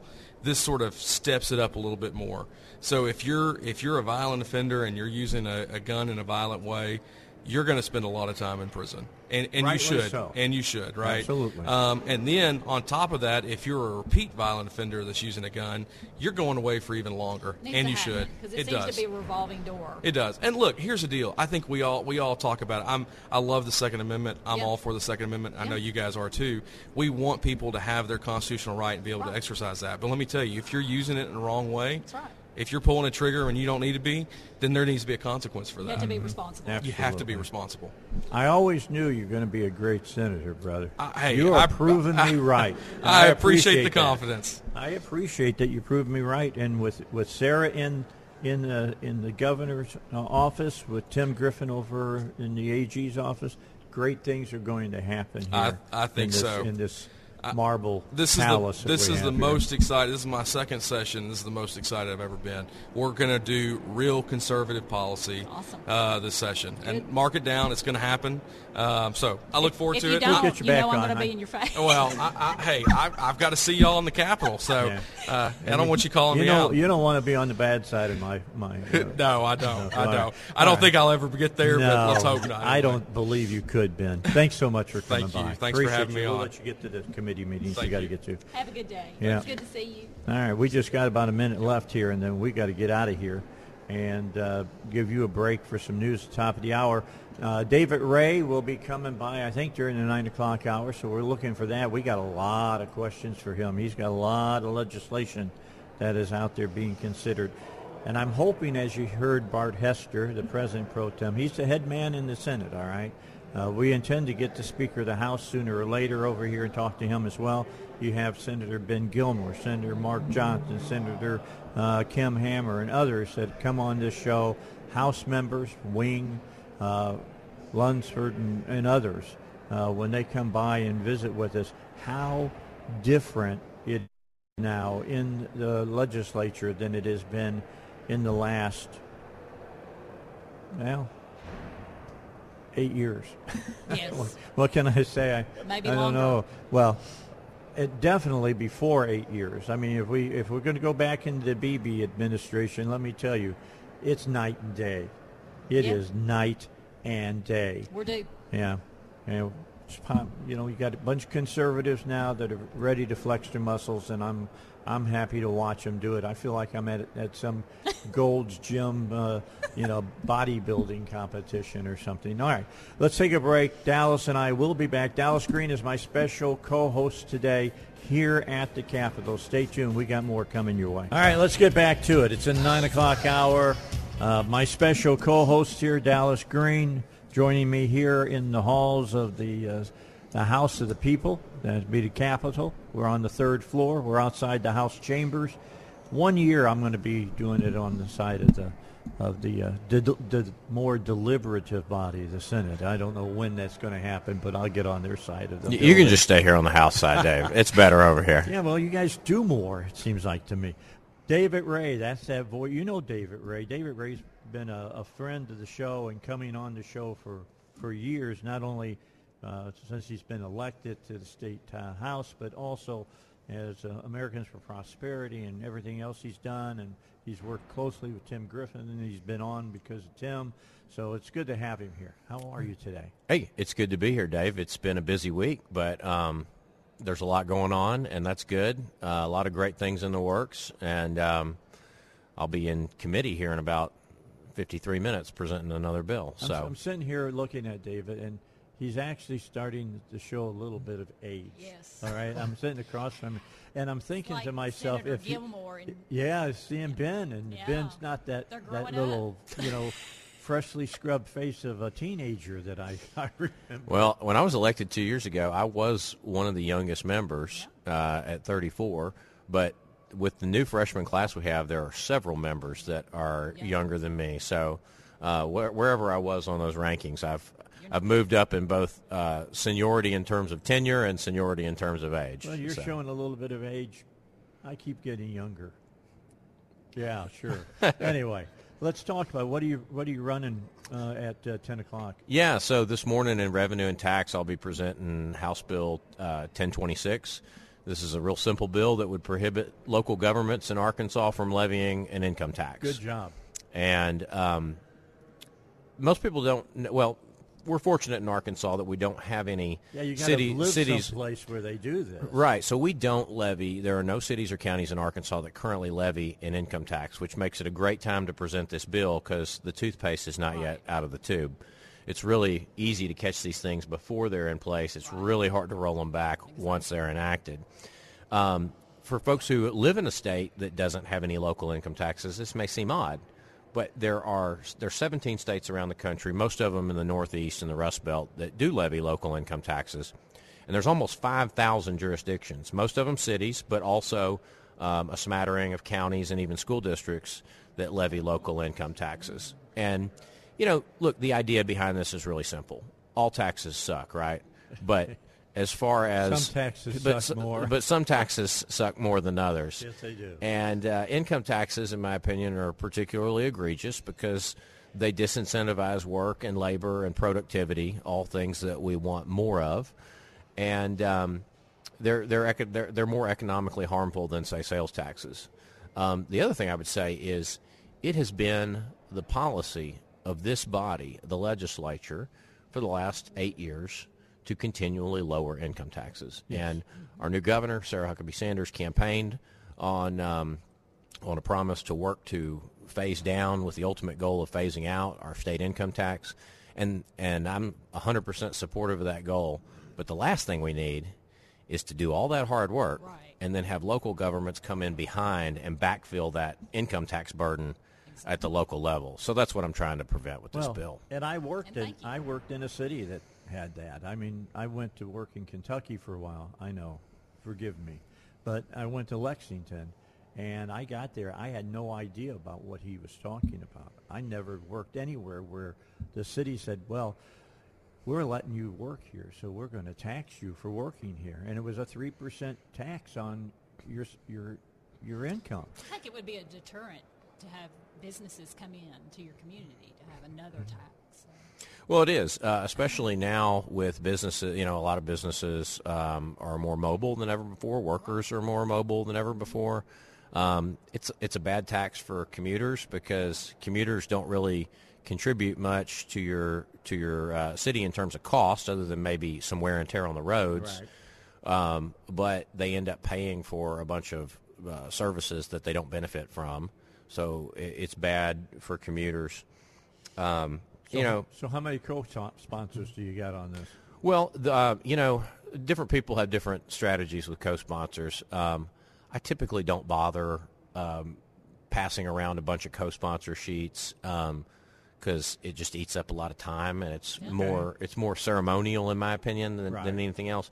If there's a bill that I think is really going to be a hard lift, I'll try to to get get a bunch of co-sponsors on board. Um, with this one, you know, That's pretty easy lift, if you ask me. well, I hope so. We'll find out here in committee in about 50 think so, minutes. yeah. Um, but but my Senate sponsor is on this bill is uh, Senator John Payton, who uh, used to be my colleague in the House, and now uh, Big John, as I sometimes call him, has uh, has, has taken his cowboy hat to the other side of the building. And um, well, I tell you what, we hate to lose John in the House. Um, Yeah, but who he but, took out of but I'm House- but I'm glad I, I'm really glad I'm really glad that we're not losing him because he's down there in the Senate doing good things down there. Yeah, well, you got a guy that's t- took out your nemesis. Oh, uh, former Senator Sturch. That's right. Yeah, you know, I uh, I don't have anything personally against him, but I um, do. was was not a was not a big fan of his voting record. So, Well, that's what my personal Apparently, opinion. his um, Sure. Apparently, his constituents weren't either.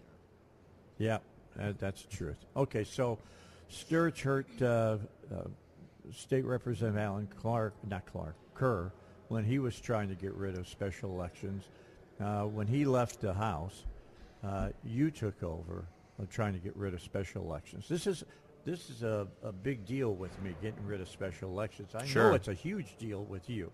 It is absolutely, and for folks that don't really know the background on this issue, um, I'll summarize it real bl- briefly.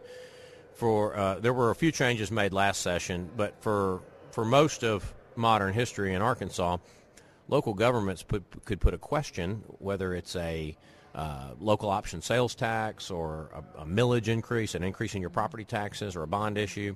They could put that before the voters, and they'd put it uh, in a special election on basically any date of their choosing, as long as they gave 70 days notice or whatever.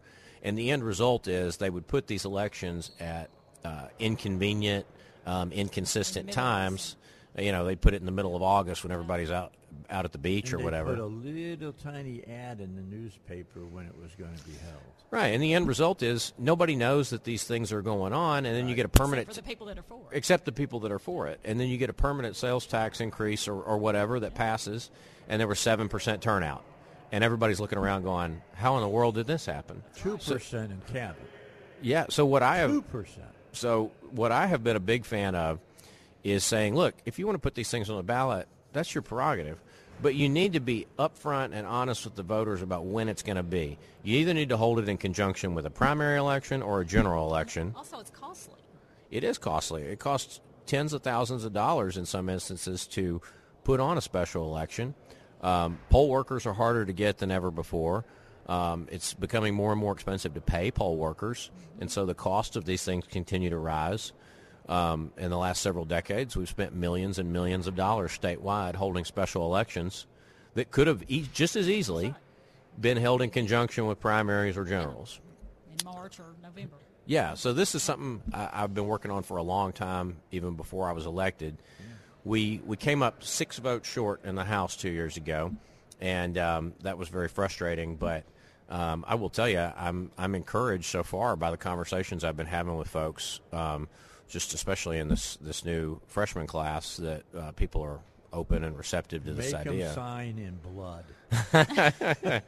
well, uh, don't I don't have a I don't have a mechanism to do that, but I do have a co-sponsor sheet, so that's the next best Yeah, thing. You got to have that for, the, for this one because the superintendents will fight against it. The school boards will fight against right. that bill They because will. they want to be able to go in and, and raise And taxes millage, as easy another as they millage. can. I mean, they did it in North Little Rock about, I guess, what, eight years ago they raised Yeah, they millage well they did a millage increase and they put the election on Valentine's Day. Yeah. Which, while most people were, you know, making dinner reservations uh, with their spouse or picking out long stem roses, um, the folks who were in the know were going to the ballot box to raise everybody's property taxes. And how'd that work out for everybody in North Little Rock where 75% of your students can't read at grade level? So it's it's it's a real you know we hear a lot in our uh, political climate these days about voter suppression.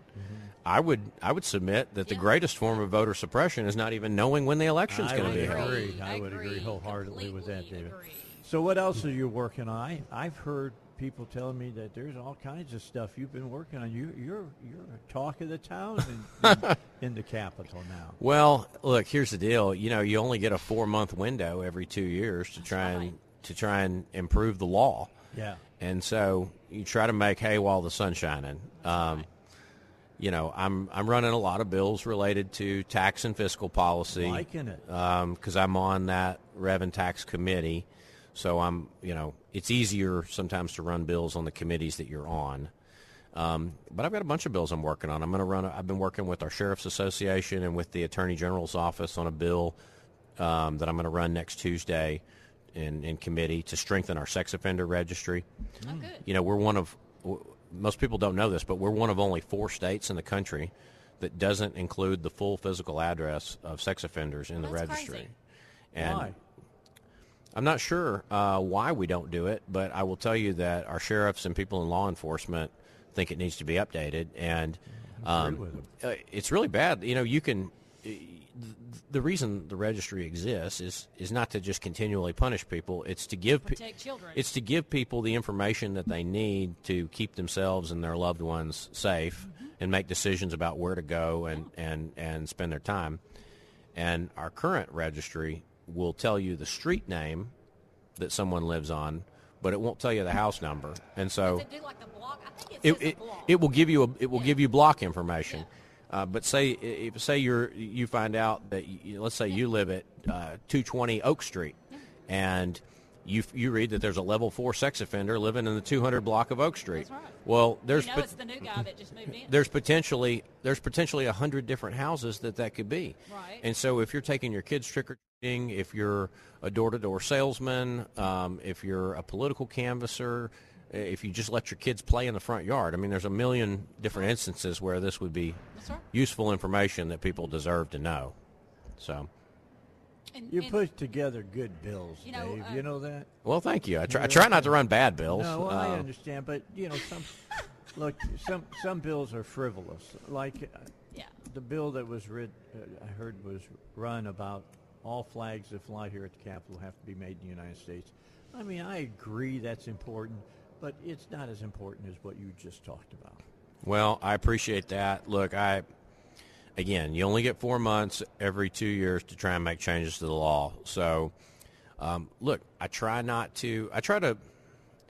I mean, this may be a little more inside baseball than anyone cares to listen to, but I try to strike a balance. Right? You can, if, to use a sports analogy, you know, sometimes people want you to go for the hail mary.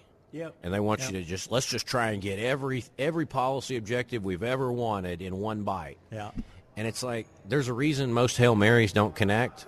They Right. either get intercepted or fall inco- incomplete. It's because it's a long shot, and I'm not going to toil away for two years working at tilting at windmills trying to work on something that's never going to be enacted. By the same token, I don't want to run bills that just don't do anything because Right. anybody can do that. So I try to find ideas that move the ball down the field, that achieve progress on key issues, uh, that are substantive in nature but are also achievable. Because at the end of the day, if you if you don't pass it, then it doesn't do any good.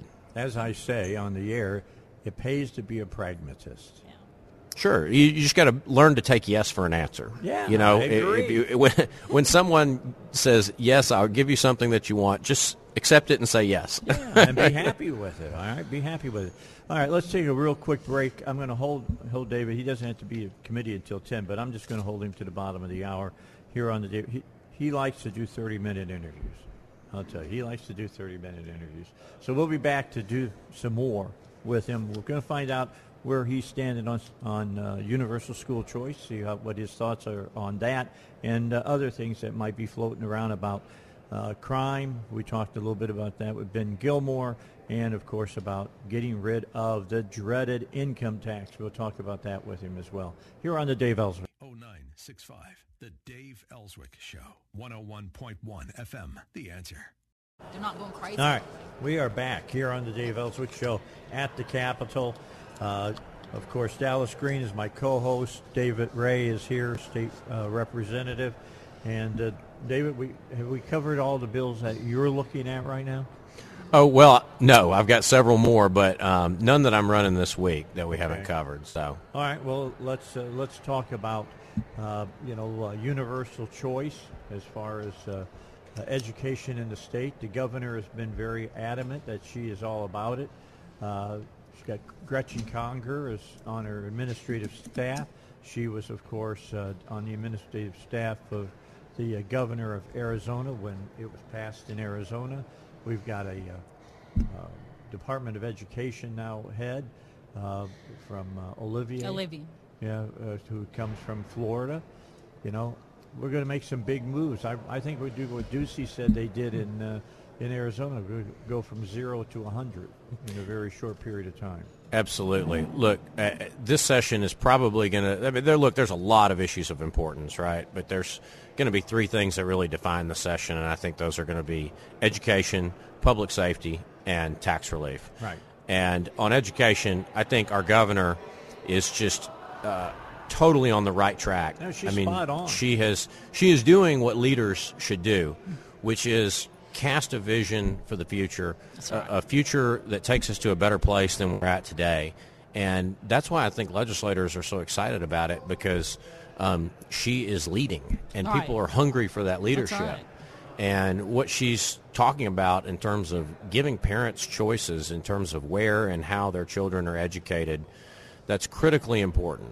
It's critically important. Uh, this is the trend that that states are going around the country. You know, Iowa, I believe, just passed a universal education savings accounts Huge bill. pass. It's there. Ari- Arizona did it last year. West Virginia has done it in uh, within the last three years. I Indiana believe. has I think done it. COVID came into play because a lot of people had to come up with alternative solutions for their children when we were all sitting at home. And I think parents and grandparents and all the stakeholders started thinking, you know, we really need to revolutionize what we're doing in education. Well, you know I what think that really- is the reason why we're seeing so many different people, states really change a lot. What really got their attention is what was being taught to their children. Yes, yes. Or what children should know but didn't know. It was just a lot of holes. Sure. Look, there's a million reasons Yeah. why uh, parents would want to have choices for their kids in terms of where and how Yeah. they're educated.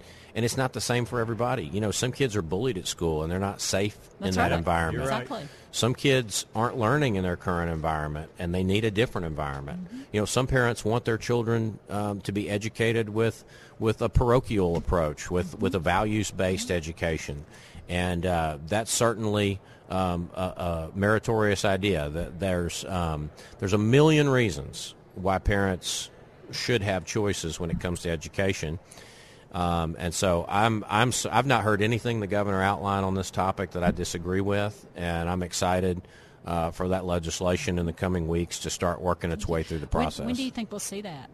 oh, Can you give I, anything I- you know, I, look, I don't know. I know everybody kind of like this is sort of the the scuttlebutt around the cap. Everybody's like, "Oh, when's the bill going to drop?" and all that. yeah. I, look, it's going to be a long session. We're going to be here for 100, 115 days or whatever.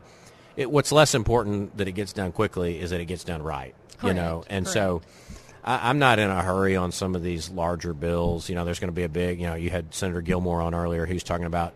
You know the The welfare reform and the- criminal the justice criminal reform, justice yeah. reform that he's working about. That's going to take a while. It these are is. these are Oh, yeah. big substantive pieces of legislation, and so I'm okay that it's taken a little while. That's not that big of a deal. It'll allow some of these other bills, like the one I'm going to run here in about uh, 31 minutes, to work their work their way through the He's process. And um, you know, we'll, we'll get to it when it comes time. But but she's uh, what she's outlined is is critical. You know, choice is the big component, but it also addresses other areas that need addressing. I would like to see accountability because you know I've done a lot of reform, been a part of a lot of reform in education, but there was the accountability piece was missing because not only did I help with the legislation get through, but I actually went out into the state to the schools and talked to parents, and that continues to be a problem. Um, Yeah, so and so many people just talk about the money when it comes Yeah. to this issue, and it's Mhm. like, look, if if more money was going to solve every problem, this would have been That's fixed a long time ago. You're just throwing All bad right. after good. We're out of time. You got to get to your meeting. well, thanks for Good letting me join you All right. guys. Good Thank luck. you, David. All right. Appreciate great you. day. All right. David Ray here on the Dave Elswick Show. Cold with a high of only 46, and tonight we drop down to 29. Little warmer though on Friday, up to 58 tomorrow. Then some scattered showers late Saturday into Sunday. From the Channel 7 Weather Center, I'm meteorologist Melinda Mayo. Stimulating talk with Dave Elswick on 101.1 FM. The answer. All right, back with you at the Capitol, third floor, outside the House chambers. Dallas Green is here with me as my co-host, David Ray. Great interview with David Yes. Ray. Great interview with David Ray. We're going to deal with uh, David again uh, probably next week. He's got some other legislation that needs to be explained. Yes. You know, we do we, we need to do some splaining on it. So We might uh, do a we'll little make that today it, right? Yeah, we could do probably do that. Yeah. That, that, that voice there, you know that voice. Yeah, Robert everyone knows that voice. Robert Steinbuch, he That's is here. He's doing. He's working behind the scenes on legislation with other uh, elected officials. Are you not? Yeah, I was just in a meeting. In fact, Okay. yes, that's okay. right. Doing That's things. right. I won't ask you what you're talking. It was No, top, no, I can. top we can- secret. No, nothing secret. We were we were talking about the uh, bill that Dan Sullivan has introduced on uh, libraries and, and obscenity. Oh, okay. Yeah. That's good. Yeah, of That's course it is. Oh, I- I'm interested in, in knowing Yeah. more about that and because he's- I was really shocked to find out that um, our quorum courts really don't have a lot of control o- or say over what's going on in the libraries, even though we're funding them. Yeah. Find, uh, no accountability, no. And indeed, this bill is about accountability. Good. Right? And so there, there are uh, probably three. There are three elements now, and it may change, and that's part of the legislative process. But one is under current law, to, to the surprise of many people, if you are a librarian or uh, a school employee, uh, which includes school empl- uh, librarians and also uh, uh, what's it, uh, museums, but we're not dealing with the museums, you're exempt from the obscenity law. You have a get out of jail. Yeah, right. And so uh, it's a specific exemption in the law, and uh, Dan Sullivan's bill uh, seeks to uh, remove that exemption uh, and just sort of put on equal footing uh, librarians uh, uh, with everybody else, with you, me, booksellers. Uh, I should say, by the way, that uh, Representative Gonzales is a co-sponsor uh, of the bill, and he deserves uh, due credit for that, of course. Uh, so that's one element. The um, Second element of the bill, as it stands now, is that there uh, a new law, a new standard for children, harmful to minors, that libraries should be held to a standard that protects minors, uh, and if they don't, then they've committed a, a wrong that is uh, actionable. And then the, the third part of the bill creates a, what's called a private cause of action on obscenity law in the first part, uh, in which uh, uh, a private person, an individual, uh, can sue if a library is putting out uh, obscene material. Now, that may change. It, it may change from a private cause of action to some sort of regulatory action. Uh, that's unclear at this juncture, uh, but these are some of the things that are up in the air. But the goal uh, on all fronts is to protect children. And before I hear it from the left, you know, that we're a bunch of book burning. Uh, um, uh, rednecks. You know right, hear exactly. Well, I've heard it already, right? Uh, a bunch of book burning rednecks. Uh, the point is that we, we, we have current obscenity law. That's not a new thing. We didn't create it, and we're just seeking to have it apply across the board. Reinforced. That's right, reinforced, as well as a slightly different standard for children, because of course we always have different standards for children. We have it when it comes to movies, right? That's a perfect example. And some of the things that we're talking about potentially, potentially in libraries is far more concerning than uh, things we see in R-rated movies. So uh, I think uh, uh, just balance is due, and nobody thinks that. Well, I don't mean nobody, but uh, certainly conservatives and, and most constitutional scholars don't believe that children have the full panoply of rights uh, that adults do. They don't, uh, and some like to suggest otherwise, but it's just not the case. All right. Uh, I just, you know, that, I don't understand how do they pass a law that gives a get out of jail free card to the library? You know, it's really interesting. That's an that's an old law. I don't know when it came about, um, and it says uh, because it's really. I was just reading it in the meeting today, right? The current law says no employee, etc., of a school, museum, library acting within the scope of his uh, employment is liable to prosecution for disseminating uh, uh, dot dot dot. Can I see that? Yeah, uh, uh, obscene material. I Who mean, it's really, this? it's really kind of amazing that uh, it's. Uh, where is it? What, what page do you have? I have page three. Three. Here's two. All right, they're they're passing yeah. around a bill anyway, right now, so, just so you know. uh, here, take. You want the whole thing? Yeah, take the whole thing. So it's really amazing that there was built in this protection, and I suspect it came about years ago when some lobbyists came in and said to uh, a bunch of legislators, "Hey, we've got these good teachers and good librarians, and by the way, we do have good teachers and good librarians." Uh, who are uh, on the hook and they're going to get uh, prosecuted uh, just because they're handing out books. Now, that's not a true statement. So, someone created a scare tactic and then, uh, it, it, with that, said we need to create a special exemption. And I think even folks today don't fully understand the breadth, and it's quite broad, of that exemption. It says you can't even be prosecuted, meaning if, if the prosecutor says you're handing out obscene material, you say, oh, here's this law. That, in other words, it's not a defense, it's an affirmative defense. You can't do anything. I, get out of jail free card. it's really, extreme. It's like they're tenured. Well, uh, tenured to, to hand out uh, obscene material, it seems, right? They're That's untouchable. amazing. Yeah, They've made them untouchable. It really is. So that's that's what uh, uh, one of the things. You know, the the, the two other uh, bills that uh, Dan Sullivan has recently introduced. One uh, is the uh, just introduced, I think, yesterday, Dave, uh, the, perhaps you've heard of it, the uh, Dave Elswick Free Speech on Campus Part 2 bill. I'm, a, I'm, I'm aware of that. Indeed. Uh, and that was uh, building on the first bill that is now law. And of course, you might remember that uh, Sturch killed it last Yep. time I remember. in committee. You sure did. well, Sturch is gone. Uh, and so, uh, Yes, he is. indeed, and we're all quite happy. I campaigned for his opponent um, um, and uh, drove. That's Big John. Yeah, of course.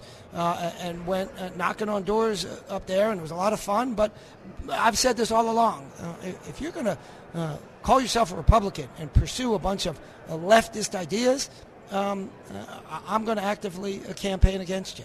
Uh, and that's what I did. I was. It doesn't mean I'm the linchpin on Sturch losing, but I'll take uh, credit for one percent of the of the change in vote. You went out and you actually did some work on it. Well, that's that's it. more than anybody who didn't do any work did. Well, I put my money or, or, or legs where the case may be, um, uh, uh, where my speech is, right? And John Payton is a good, strong conservative. He was in the House. He now is in the Senate. Uh, and he uh, has conservative values, and I support that. And I really, I, I almost, I, I think it might be fair to say that I dislike when a Republican, uh, someone who's labeled a Republican, is pursuing leftist values than when a Democrat does. Because, look, you don't blame a mosquito for stinging you. You might spot it, but you don't blame it because that's what they're supposed to do. And uh, Democrats, we know what they are. We know what their agenda is. So when they vote no, it's like, well, okay, someone voted for them and they're a Democrat and they're entitled to vote their way. But when a Republican does it, we got to get him out of office. Yeah, you feel betrayed. That's right. I mean, That's right. And I have felt, be- felt betrayed. That's right. Well, in this, they're in elected this to building. represent a certain Right. platform and they don't. It's Right, upsetting. exactly right. Exactly. Yeah. All right, we need to take a quick break. Let's do that, and then we'll come back. Robert Steinbuch is here in uh, our studio in the the Capitol. Stay around. We got a lot more to talk about. This is the Dave Elswick Show, 101.1 FM. The answer. All right, we are at the Capitol. If you just joined us today, we've been doing this since seven o'clock. We've had a lot of, a lot of very uh, good guests on today. David Ray's been on. Uh, Senator Ben Gilmore has been on. David Ray, of course, House uh, Representative. You've got. Uh, We've talked about everything. Yeah, we've had the head of the, the Senate on, the pro tem. That was Bart Hester. He's been here. Uh, Brandt Smith. There's a good possibility that uh, we're going to hear from uh, uh, State Senator. Uh, uh, oh, I can't think of his name right now. Just I, I just forgot it. Never mind. Uh, but we got uh, Robert Steinbuch has just dropped by, and he's just been working with the person I can't remember. his Sullivan. Sullivan. Yes. Yeah, Senate Senator Sullivan I didn't know where you were going coming, with that. He may be coming by to, to join with us today. So, and I've uh, I've texted uh, Judge Fite, uh, state Lanny. rep, and, a- and asked Lanny. Man, to we want to know by. about the tire bill. Yeah, that's what I told you. We've got to know about it. Come back and tell us about the tire bill. So, we've got a lot of things that are going on right now. It it is a crazy, multiple moving parts, and and, and Dallas is getting. Uh, baptism by fire hose today. That's right. It's kind of that way. It's, That's the only way I know It's a to lot do of fun, things. isn't it? Yes. Yeah. I always have fun with you. Everybody wants to come over and, and, and talk, and they want you to know what's going on. This is, I will tell you, this is the first session uh, that overwhelmingly all of the elected officials were really, really happy to yeah, see everybody me come seems by. everybody's smiling, Yeah, which is wave at me. unusual. Usually yes, usually you a it's finger wave. everybody's got their head down and on a mission and don't talk to me, don't look at me, Yeah, they- and everybody's in a good mood. So I get the, I get the one finger wave. yeah, a lot of yeah, I get told I'm number one sometimes. yeah, Usually when I'm driving. times. All right. So Robert is Yes, sir. back with. Is Dan going to be able to join us? No, he's got meetings, unfortunately. Ah, he's- Yep. yeah. Tell him. Those- what, what's what's the meetings important about? Exactly. These legislators, they're actually doing their job once in a while. That's good. I'm he liking that. But we'll get him on. Oh, of course, he's on a lot on he's the Dave a great guy. show. Yeah, he's Yeah. a great guy, and I, I joined him on a on a uh, you know a suit against the governor. That's right. A few years back. That's right. About how the governor was you know blocking out the legislature from having anything to say about COVID. That's And right. That's absolutely wrong. It was overreaching.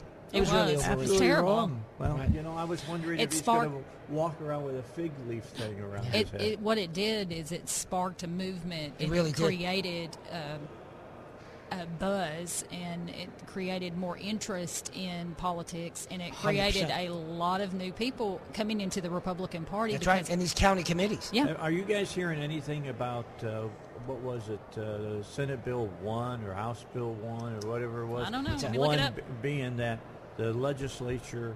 You know, I understand if something really bad happens, that the governor needs to make some decisions right off the bat.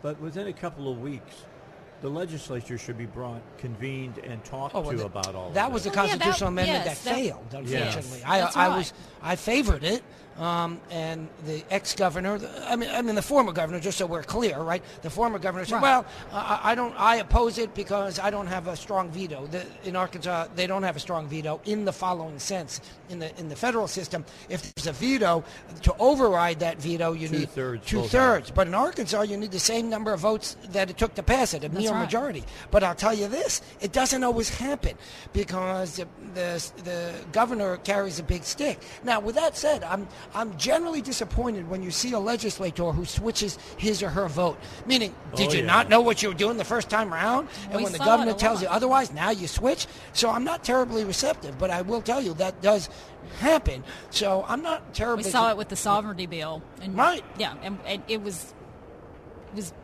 quite quite an experience to be here that day. Exactly, exactly. So, um, no, I, I don't um, know any I other like, way to say I it. like the nice way you said that. That it Yeah. was. good. It was. It was very. I I like that uh, constitutional amendment. It was a did long not day. pass, and it, of course they won't bring it up at least again now Yeah. because what's the point, right? Well, now is the time to bring it up. Well, as a constitutional amendment, No, I mean instead of doing it as constitutional amendment, how about we I don't just know. take I don't know. care If, of it? I don't know if you can do it by legislation, but what they can do actually is not pass anything and uh, keep the. You can keep the Senate open. The Senate is it's and the and the House. They're the ones that end session, and all they have to do is continue session and have one guy show up. Uh, like I don't. I think it's every day, but I'm not sure. Comes in, goes out. That's it, and you can keep it uh, in session uh, around the year. Uh, so there is a mechanism to do it now. Uh, if they really want to do it, and I, I, I got to tell you, I would, I would consider doing that. Okay, well, we don't have to do it. I, I guess right now, I would say we probably don't have to do it with the governor that we have. I suspect that's right, but the, but I don't see any downside to it either. No, Yeah. I don't. I, Right. I agree wholeheartedly with Right. you. The legislature has got to be involved in those decisions. Exactly right. They're, they're the voice of the people. Right. Yeah, the people feel disenfranchised. That they Absolutely, do and indeed. should feel disenfranchised. That's right. And should feel very. Uh, well, it goes not against our state motto. Not positive with the governor when that kind of stuff. That's I right. mean, We don't I have any really, I really turned against the governor when The former he was governor, doing It's- that. Yes, it's the former sour. It governor, was- not not with yeah. Sarah. Yeah. You know, not, Yeah. no, I'm all about Sarah. Sarah, Yeah. Sarah's hitting it out of the park.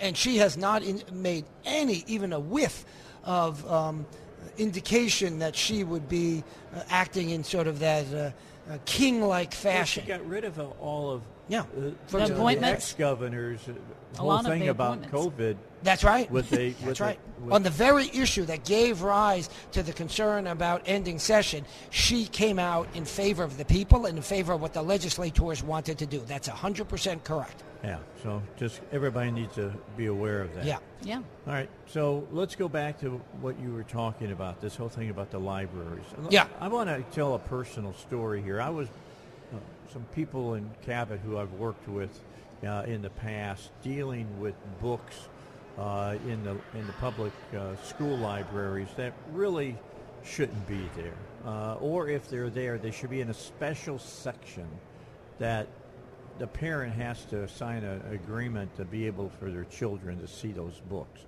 because they're pornographic in nature. Right. And this has been going on for a long time. Lori Lee, who is with the um, Reform Alliance. Reform Yeah. Alliance, that's how she got involved in the whole educational Yes. process. She told me her story. It's she was amazing. fighting. She Yeah. was fighting She's a up fighter. In, in Northwest Arkansas, and I had her on my show because of it. Yeah. And we got to know each other, and we, we fought it up in Northwest Arkansas. Now, here we are in, in Cabot, and it was, it's not Lori Lee this time; it's somebody else, and they went over to. Is to it the Moms for Liberty? That was part of them. Uh, they they were challenging some of these books, and the the lady who runs the library said, "I will not allow a bunch of of uh, straight white Christians to tell me what books we can put in the library and what books we can't.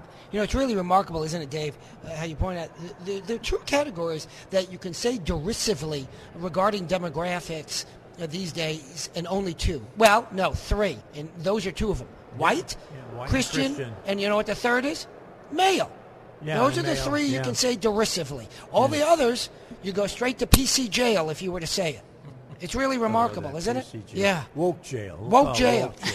exactly. But uh, you know, it, it's just crazy. I mean, I, look, I I just can't believe. Well, the movie I'm a- theater, you can't take your fourteen-year-old can't go to an R-rated movie. You have to. The the- parent, right. the parent Right, has to buy the ticket. Yeah. So I mean, maybe that's what needs to happen. The parent has to check the book I out. just no, I just Yes. don't. I don't understand why you have to have books in a school library that talks about homosexual sex. I don't understand, I- or any sex. It's You just know, the the Well, joy, you know, and it's I- a joy of sex in the freedom of speech, but I think the parents Well, should I mean, have I'll push control. back a little bit on that, Dave. I'll tell you. You know, I don't know. The, uh, there are plenty of classic books um, that uh, high the- school that are students can read Yeah. that that that, de- that have sexual situations in them. By the way, including the Bible. Yeah. So um, I, I I suspect you're. I understand the sentiment, but maybe it's too broad of a, Yeah. a, a of a claim. Uh, but again, the bill does nothing about determining that. The bill says obscenity, and the courts have defined obscenity. Not we're not defining obscenity, uh, and so let's. And, by the way, the bar on obscenity is very high. So when some people say, "Oh, well, that's obscene," maybe in your opinion, but not legally. So it's a very high bar to begin with. Uh, We'll have and- to remember that. yeah, and, and so um, it, this is really kind of just the floor of protection, and isn't it fair just to have that most basic protection for for our kids uh, and in general that the law regarding obscenity applies to everyone, not just hey, uh, the three people at this table uh, can be thrown in jail for distributing obscenity, rightfully so, by the way, uh, but a librarian doing in it, the course of his job can't be. Wait, what? Why would that be the case? Yeah, well, we'll have that discussion off the air about Yeah. what's uh, obscenity. There you I mean, go. I mean, I don't see any book that needs to be in a school library that talks about his throbbing manhood. No. You know, and, and that's in the, some of the public Oh, sure libraries sure uh, is, yeah. or school libraries and things of that nature. Right. Let's take a break. We'll Yep. be back. Robert's going to stick around for another half hour. We're going to talk with him. Dallas is here for the full contingent of the show today. She's having a great time. I am. She's really having It's a good time. fun. We got more coming your way here on the Dave Elswick Show. I got uh, Dallas Green here. I've got Robert Steinbuch with us right now. Uh, I'm hoping that uh, Judge Fite's going to come by, and uh, we've been told that Or uh, maybe Senator Rice. Sullivan can come by. What? Or Senator Rice, he's a co-sponsor on there. Yeah, we might be able- Just we want someone to tell to explain the tire The tire bill, the change. What are the changes that they want to do? Let me see if I got an, an answer here. Uh, checking my text real quick. I thought I saw Senator Rice. Well, walking Uh, in. Fite said uh, he's in the education committee right now. If it ends before 11, he says I'll be uh, dropping by at the third floor. well, there, I think there was only a couple of bills today on House Ed.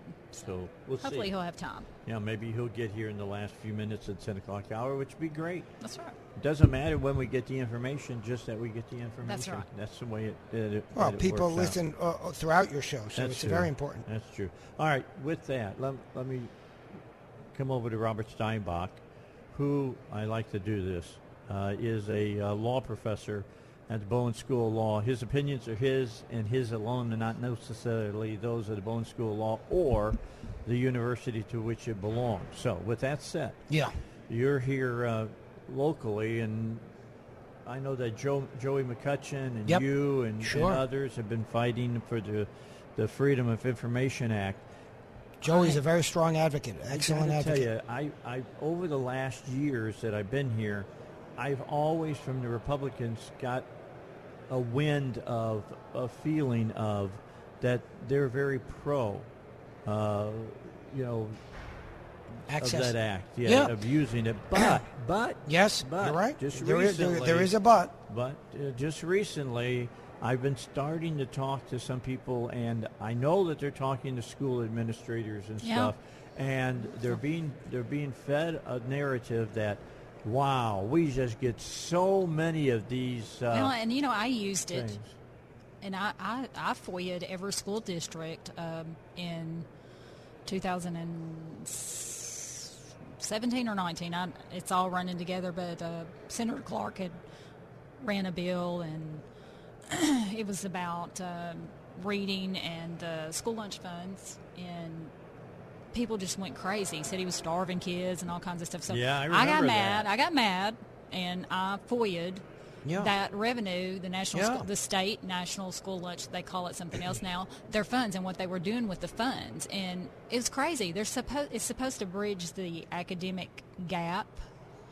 And what they were doing were things like limo rides and archery supplies there you and go. uh, anything and everything besides someone learning to read, and it needed to be exposed. So they don't like it because parents, it's anyone can do it. You don't have to be an attorney, um, and this is a good way for parents to figure out what's going on.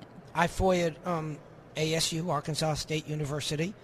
They have a contract uh, with a, uh private company up there in Northeast, a private nonprofit company. Uh, the private co- company pa- pays uh, ASU uh, $10 a year, so essentially nothing.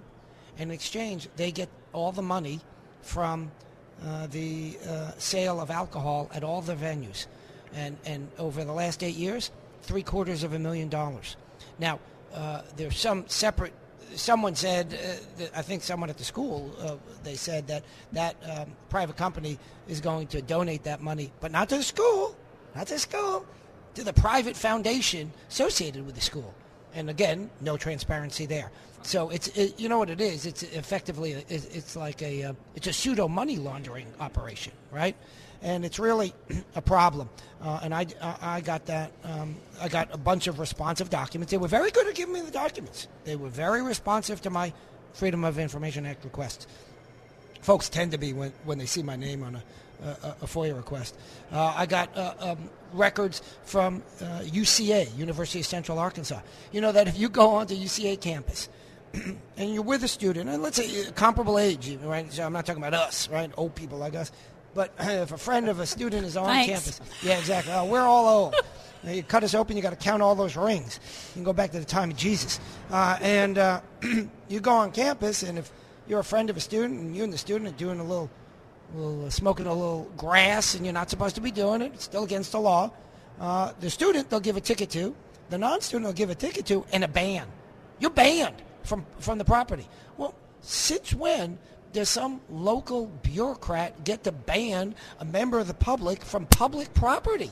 It's just made up make believe, is what it is, right? It's authoritarianism, and you see it more in academia than you see it anywhere else. Yes. And so uh, I'm going to. I'm going to follow up with that. So, by the way, uh, keep reading my column in the Democrat Gazette every Sunday, and if you're not a subscriber, please consider doing so. It costs a little bit of money, but it's worth supporting our local press. Uh, and um, I, I talk about these types of issues and other issues uh, of interest to good conservatives. So don't think, you know, they got some left columns, columnists, and they got other conservative columnists in addition to me and me. Uh, so uh, please take a look and uh, see what I have to say. Well, uh, here's my my problem is that I'm I'm hearing cracks in the walls. Mhm. Or Yes, on the- cracks- on the or- Freedom of yeah, Information or the cracks issue. in the Yep. ice, so to Yep. speak. You Yep. walk on it and you hear, you know, and that makes me nervous. Me too. Me Uh, too. And I and I'm hearing it from very very conservative Me Republicans. too. That's right. And the concern is, the problem is, so one guy comes up to a good friend of ours, a conservative Republican, and says, "I got these FOIA requests. It's a lot to respond to them."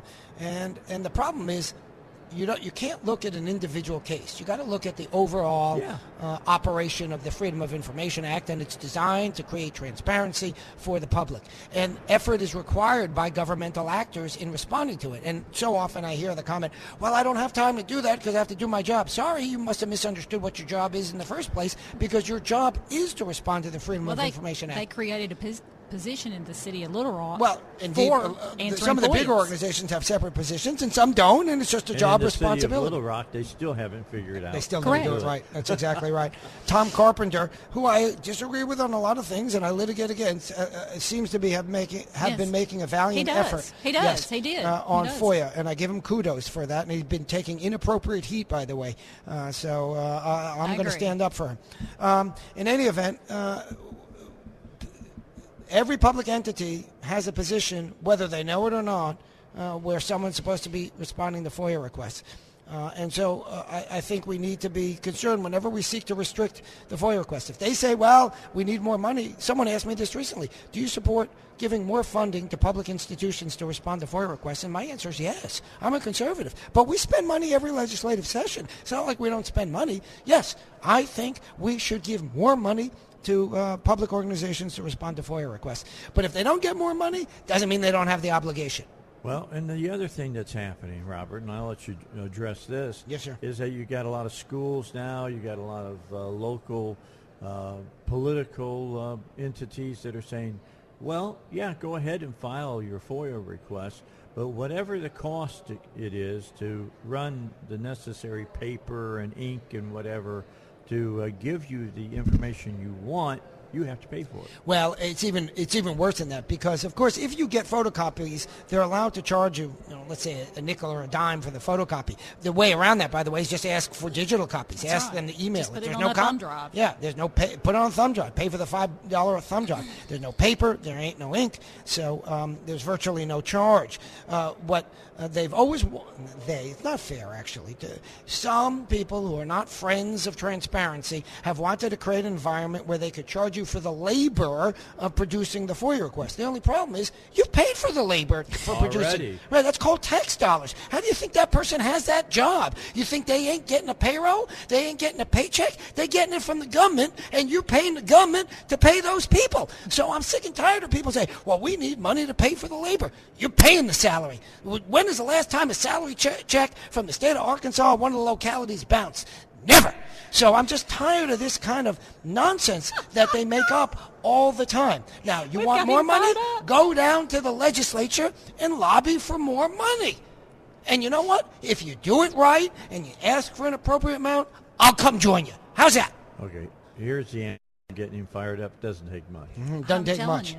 It doesn't take much. Because this is about the people. This is about access. This is about transparency. And I am tired of bureaucrats telling us they know better for us.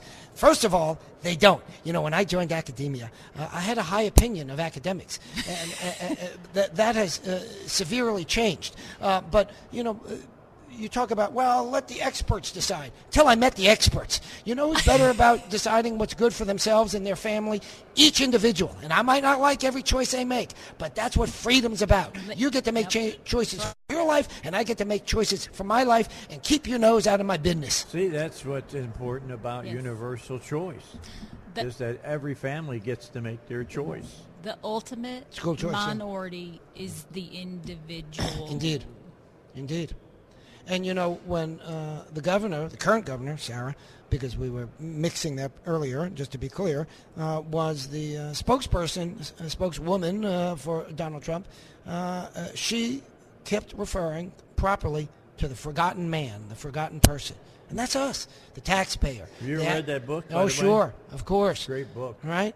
And, and, and that's the, the beauty. When you know when government takes over everybody's life, uh, you know who's left left out? The forgotten man. And who's the forgotten man? The average Joe. Uh, and, and, the, and the average Joanne. And it's a real problem. Uh, and we don't need government telling us to how to run their life.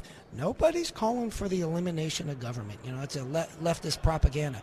Uh, but what they are doing, what we do, not they, we do, is call for limited government and keep government out of our houses and let uh, let us, parents, uh, uh, um, people, decide for ourselves and for our children what's best. And you don't have to like it.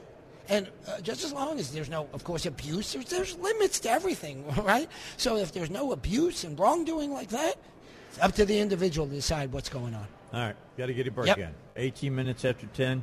Dallas, I'll let you take off. Uh, I'm back. Okay. Okay.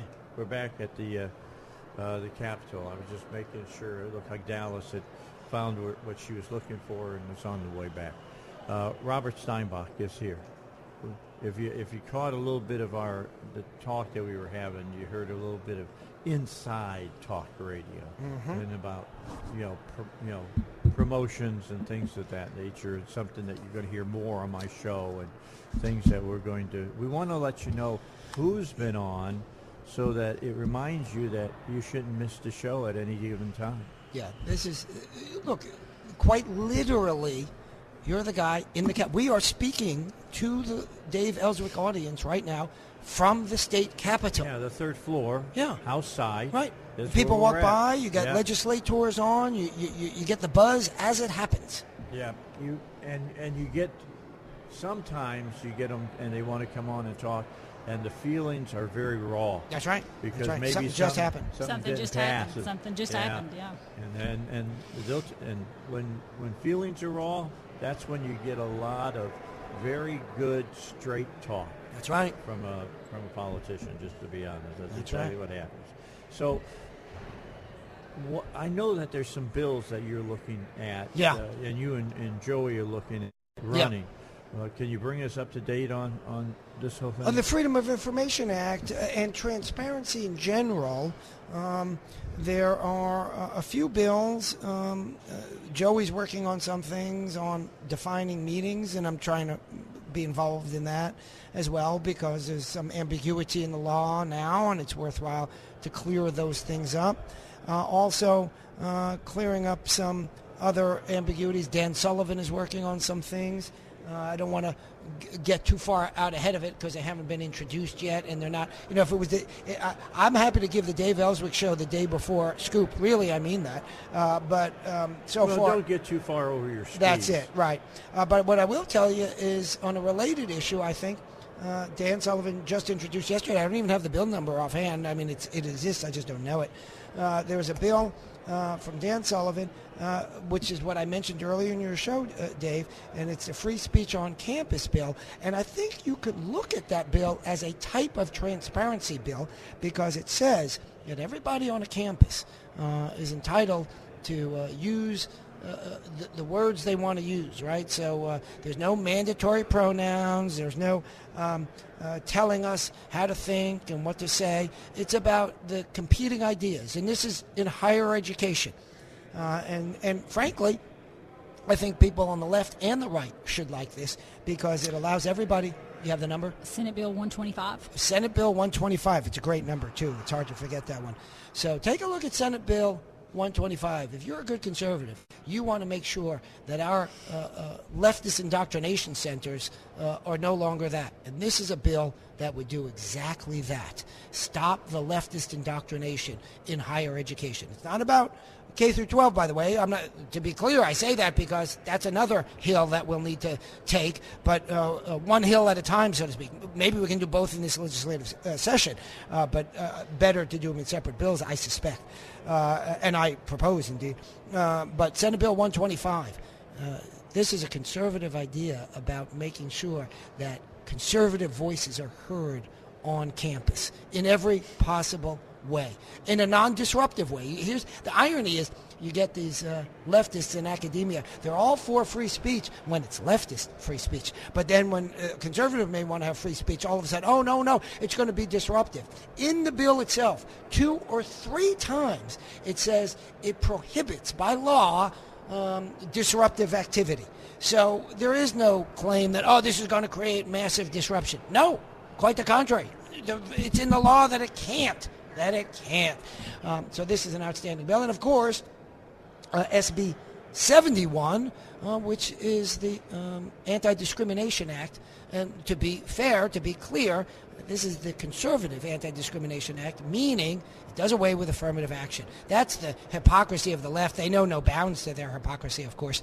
Uh, and the hypocrisy of the left is, oh, we, we believe in uh, no discrimination unless it's our discrimination, unless it's de- leftist discrimination, unless we have quotas based on race, based on sex, based on uh, sexual identity. You name it, they got their quotas. And we eliminate all that. It's called merit. And we believe in a meritocracy. And that's the problem with the left. They don't believe in merit. Uh, well, we've got five spots for you and seven spots for you. Oh, no, no, we don't have quotas, they claim. Why? Because instead of having seven spots, they got between five and ten. You know what between five and ten is, Dave? Seven!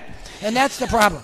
Uh, th- these people, uh, uh, they, they think we are We've fools. math class They- right? A little, it's called conservative math. And the leftist claptrap is that they say one thing and mean exactly the opposite.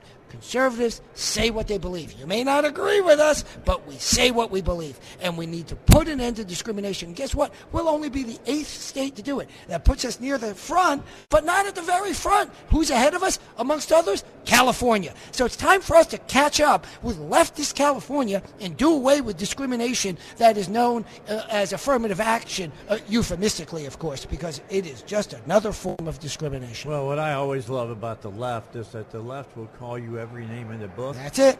But they're the ones that's wearing the brown shirt. And that's it. That's it.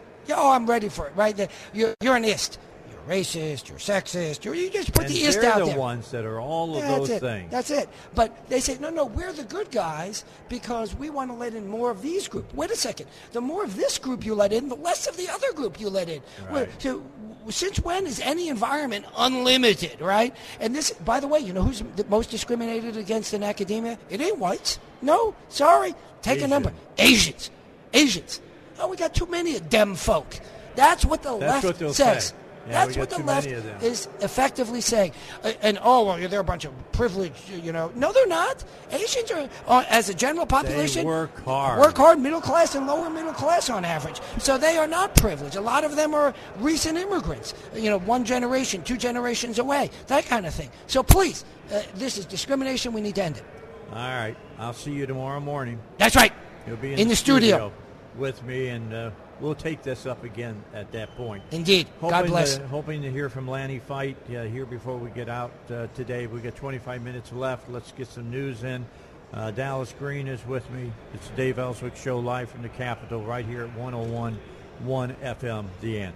All right, let's get back to it. We just got two uh, more segments uh, today at the Capitol. We're going to try to you know, for, force some things in if we can. We're hoping that uh, State uh, Representative Lanny Fite will be able to come by today, talk about his tire bill, but he's in meetings right now. The committees are meeting, but they didn't have a whole lot in front of education today, so he may be able to make it before the top of the hour, before 11 o'clock. If not, I'll get him set up for next week.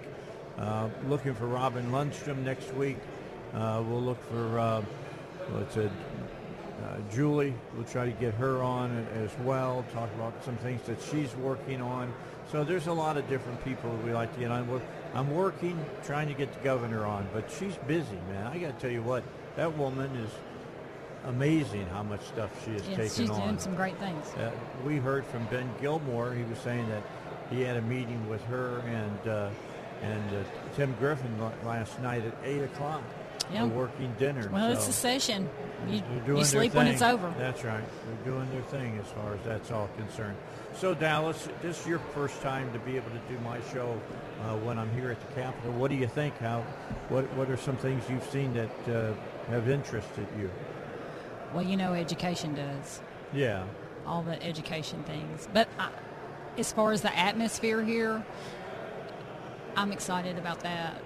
has- Last session, it was all gloom and it was Yeah. gloom and doom. There was like a heaviness here. It was completely different.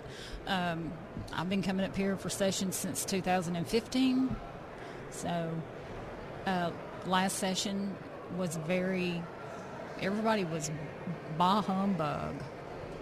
Well, they were done. They were through. Yeah, it was- they it they was- had gone through that whole COVID thing.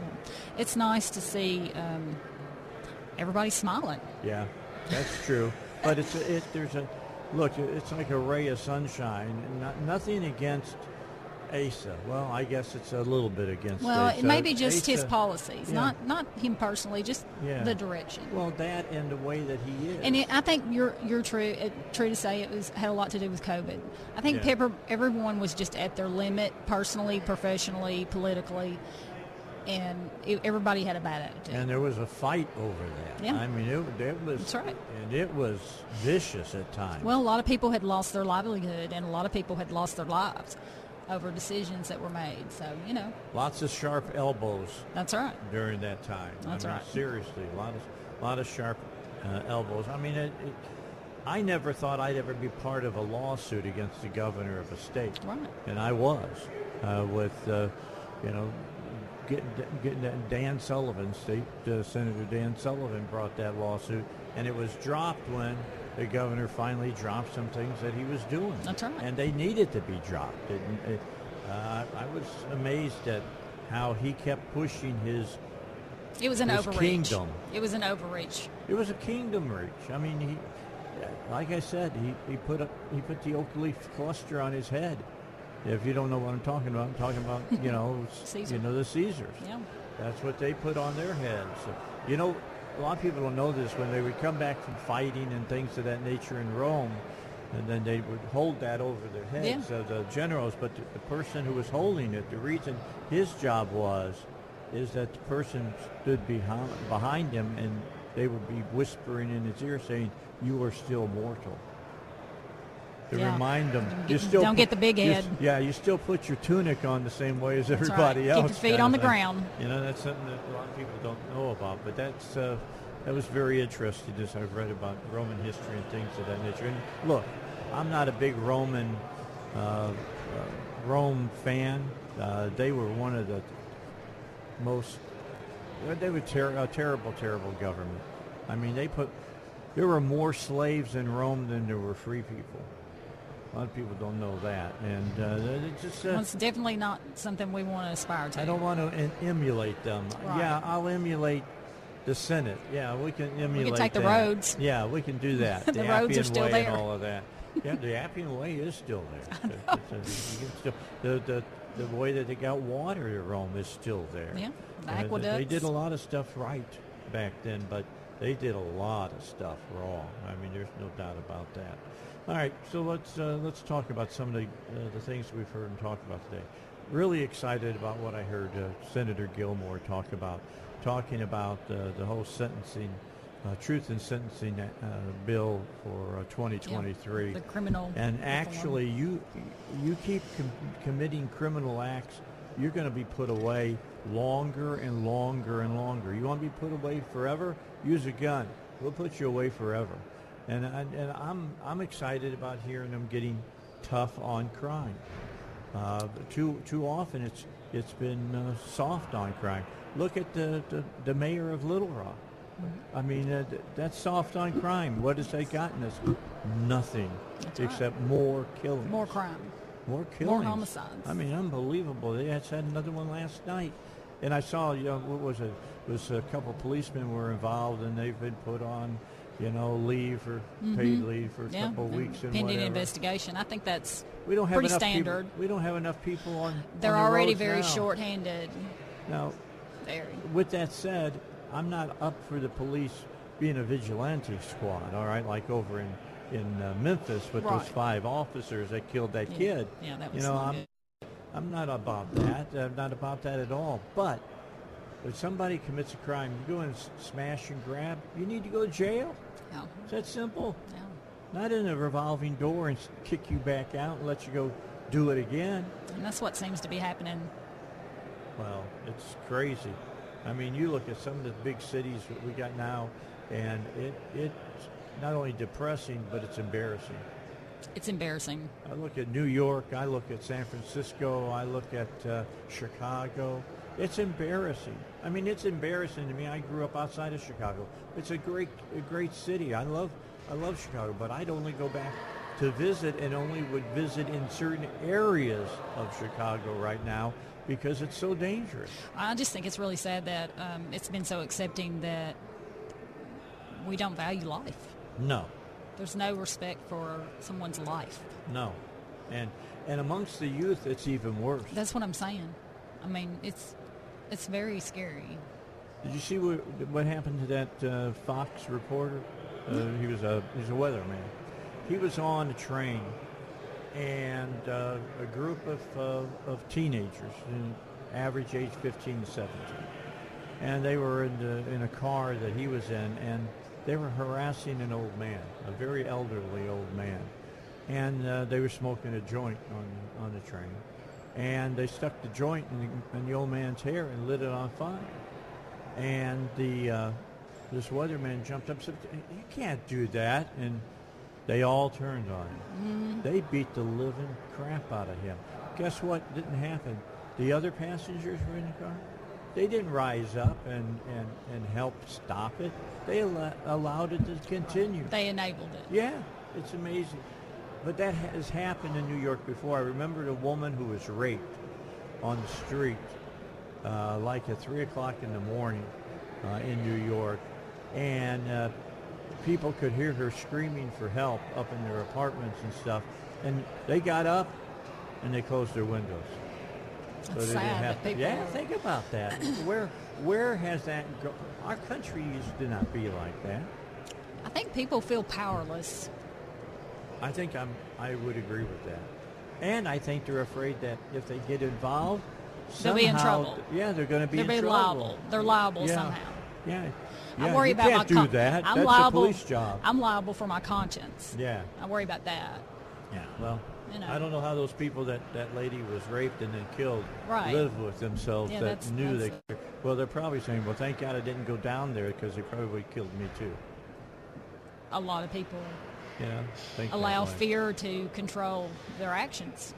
There's a lot Yeah. of that. You know what God says about that, right? Yeah. 356 times in the Bible, He says, "Fear not." That's right. That's what He says. All right, it's quarter till 11. We got to get a break in. I don't know if if uh, we're going to get Judge Fite up here or not, but if he does, we'll have him on the air. Stick around. We'll finish it up here in a moment on the Dave Elswick Show. On 101.1 FM, The Answer. Back with you, Dave Elswick. Show. Ryan Norris just ran by, said hi. He's uh, Have a good he's, day. he's working it, brother. Let me tell you, he is out there working it and, Oh, and he doing, is a doing the job. He's a machine. Yeah, he's great. Look at uh, Americans for uh, Prosperity. for, They- they do for prosperity, great- and uh, the. Arkansas chapter has been doing great work since around 2002.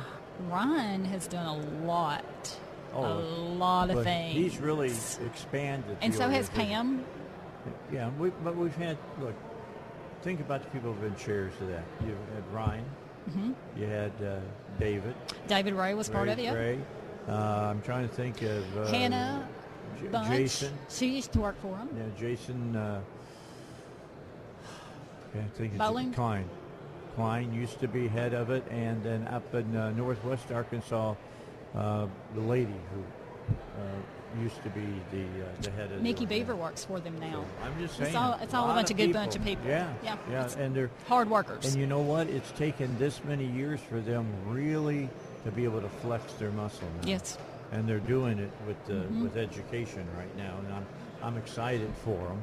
Uh, I'm not saying that they haven't they haven't gotten some things done in the past. And David Ray did uh, with uh, the economy. They they have been um, very active in a lot of cities that are trying to Teresa run a Oelke. tax. Yes. Who, yeah. who she- was she was she was but she was that I thought I saw her. Yeah, I time. saw her earlier. Okay, so she's Yeah. here. I mean, she once you get working in this stuff, you don't go away easily. No, because there's tough. always one more bill. Yeah, there's always something one to more- deal with. There's some there's some battle to be fought. Always. You know that you got to keep uh, keep in mind. And you may not care about politics, but it cares Politics, about you. Sure, but yeah, I've always told people that you might not want to be involved involved in politics, but sooner in- or later, politics will get involved with yeah. you. They, yeah. Yeah, every time these people are meeting here, there's a good chance it's going to be involved. Most people don't even realize what they've done. no, they don't have any idea how much money could be taken out of their wallet. That's right. Hopefully, the Republicans are talking about putting more money back into your wallet, and I'm excited about that as well. We'll see that as we go along. Right now, I'm going to tell you the big hubbub around here is education. Yes. It is, and, We're- and that's what the, the governor has been really adamant about. That she's pushing it hard. And we're excited. Oh, I can't tell you how excited I am. I'm, I tell, I've told this story a million times. I'm going to tell it one more time. In 2010, there was a state legislator that came up to me and says, "Can I get on your show, Dave?" And I said, "What about?" And he says, "I want to talk about." At that point, Lakeview was the big plug that was keeping anything being done because of equity. And he says, we can get around Lakeview. And I said, come on, talk about it. He came on and he started talking about uh, the money following the kids. Right. He said, that's the way you get around Lakeview. You can't say it's not equitable if everybody has the same amount of Obviously, money to it wasn't somewhere. equitable. There isn't a Lakeview school district anymore. I know. So But- it didn't work. You can't. You're just throwing good, you know, good money after bad. That's Bad all you're money doing. after good. Yeah, you- whatever. you Yeah, my whatever, how it dyslexia is popping in. But the bottom line is, Yeah, it's not good one way or the other. It wasn't. And that, that state legislator talking about, Yeah. he's now a congressman. His last name is Westerman. Yeah. He was the first one who came up to me in 2010. Well, you know, he was the first person to start talking about the uh, reading curriculum. Yeah. He's been a, you know, when when uh, the dyslexia support group came in and we passed some of the legislation, he was so impressed because he had brought it to the table and it was immediately shot down. But he, he's a he's a pioneer. He's a good guy. Yeah, he is. He's a good congressman. He is. Think about it. You voted him into House seat, then you voted him into a congressional seat, and now he's got the chairman's seat for uh, uh, national resources. Yes, he does. You know, he's the man. Yeah, he's done a lot In with fact, the. uh, he wasn't able to be on last this this week because uh, he had big meetings going on about that. He's done a lot with education and forestry. Yeah, that's what his degree is. I know. Think about that. He went he went to an Ivy League school to be a forester. That is so weird. It's just a it's a great story though. He's a, he is really a, a shining star as far as I'm concerned. And Arkansas is a shining star. I want you to think the last time that we had as much power as we have in the Congress in Washington D.C. was uh, back with uh, you know the the Democrats. I don't know that we've ever had this kind of power. Oh yeah, oh yeah, we did. We had, you had, uh, oh, let's think for a moment. Some of the older con- con- congressmen and, and senators. Bumpers. Yeah, you had Bumpers. But I'm trying, I'm trying to think of, and I always forget his name. That they named the expressway out here for him, and then they took it away from him. Uh, what? now? I'm not sure. So go ahead, and say the name.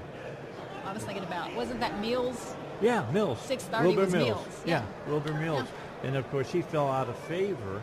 He was a look. He was the chair for years of the House Ways and Means Committee, which is the most powerful committee in the House. He he held it. He held up uh, Medicare for years with LBJ because he, his words, not mine. It's not sustainable. And guess what? It's not. I know. I'm on it Yeah. now. All right. And they're still, they, you know, they still have it. They still throw more and more money at it, and it's never going to get better. It, it, it it's just not. And uh, yeah, Wilbur Mills, if if he hadn't have been hanging out with a stripper and drinking too much, he might have uh, he might have got a shot at presidency. It wouldn't have been a person. he looked to, he looked to be uh, you know he voted for Medicare reform and got it through House Ways and Means Committee uh, for LBJ when LBJ said that he would throw his power behind him to get the uh, the Democratic nomination for president. You're talking about stuff that happened before my time. I'm talking a long time ago. I'm talking 60s. All right, and I wasn't all that old at that time, but I've been involved and, and have been in love with politics uh, forever, as far as that goes. And there goes Josh. He's on his way to committees. Josh Miller. Yeah, but is he on the tire bill? Yeah, there's something about that that I think he's, he's on involved it. We should have stopped him. Yeah, we'll get we'll get Fite on. Uh, I've I've made an open uh, arrangement with Dallas. She's going to give me an answer next week. I've asked her if she wants to be the Thursday co-host here on the show. She does such a great job. Here's what I like about Dallas. She's been involved forever. If if I say this, you know, I say a name, she knows who I'm talking about. Unless you start talking about Congress in the 60s. Well, you you need to read up on Wilbur Mills. I guess the- so. My whole point is. well, I knew who he was. back in that time, all right, with Dale Bumpers and all Yes. the rest of them, Arkansas as a state, as small as we are, had an overwhelming uh, presence uh, nationally. And we've got that now. I mean, Yes. Hill was just put on the intelligence uh, committee. Okay, you've got Womack is uh, I forget what what where he's going to be at, but it's important. You look at Tom Cotton. You look at Bose, Boozman. If we had won the Senate, would be chair of the Ag Committee right now. Right. I mean, that's a lot of Which power. would have been huge to have a conservative there. Well, for that and for farmers here in Arkansas? Yes. Oh, my God. It would have been great. Uh, we, look, as Arkansans, we did what we could, okay? We can't vote for people in Connecticut uh, right. or Massachusetts. I wish we could sometimes. those- well, I wish, yeah, I wish I could negate them, to be honest with you, or California or whatever. But the things things are changing power-wise. Look, they lost three seats in California this last election. Keep that in mind. To give you something to smile about today. All right. With that said, uh, we're done for today. It's been a pleasure, Dallas. I you did a great enjoy, job. Well, thank you, and I always enjoy being with you. Always got great pertinent questions to ask. Well, because you stay up and you stay up on what's going on. Well, and I, I just, I, I just have questions. Well, that's good. it's good to question. Sometimes take- I want to know what are you thinking. when they're you know? taking your money, I wanna you know what they're always thinking. want to ask questions. It's just like uh, David Ray, and I know he's going to get to talk about the Independent Citizen Commission, and I'm glad I asked him. What are you thinking? And now I understand, and I and I'm all for and it. And he's going to come back on and, And talk he's gonna about talk it about because that. there's some splaining that has to Yeah, to he, happen. he needed to explain it, and now I'm like, okay, okay, I get it. I mean, I had to explain issue three that Woods wrote several years Yes. back. That it wasn't what it looked like. It Right. was something totally different. Right. And uh, people didn't listen. Yeah. But I can't make you listen. That's I'll- right. I You- can't make you vote a certain way. All I can do is give you the facts. All you can do is yell fire. We- yeah, I try. I Yeah. try. All right, with that said, let's take a break. Let's get to the news at the top of the hour. I'll be back here at the Capitol uh, on Tuesday. Nick Horton will be my special uh, guest host Love at that Nick. time. And then uh, tomorrow I'll be back on at 7 o'clock, and uh, Robert Steinbuch and Chris uh, Corbett will be on, and Matt Smith will finish it off with us because he's going to talk about what movies are out this weekend so that if you're heading out on a date or whatever, you know what you should go see. With that said, you have a great one. I will talk to you again tomorrow morning, and uh, that wraps up this uh, broadcast from the state capitol. Three star general Michael J. Flynn, head of the Pentagon Intelligence Agency, knew all the government's dirty secrets. He was one of the most respected generals in the military. Flynn knew what the intel world had been up to. He understood its funding. He ordered the first audit of the use of contractors. This set off alarm bells. The explosive new documentary, Flynn, Deliver the Truth, Whatever the Cost, uncovers the facts behind this scandal. Flynn told the truth. He was the most dangerous person for Donald Trump to hire. I find out the worst enemy that I'm going to face in my life is right here in America. They took my assessment and they wanted me to change it. And I was like, I'm not changing it. They had to get rid of Flynn. With in depth interviews, archival footage, and never before seen personal records of the man behind the headlines. I just felt like I was drowning. Flynn, Deliver the Truth, Whatever the Cost. Available now. Watch it today. Go to salemnow.com. Salemnow.com.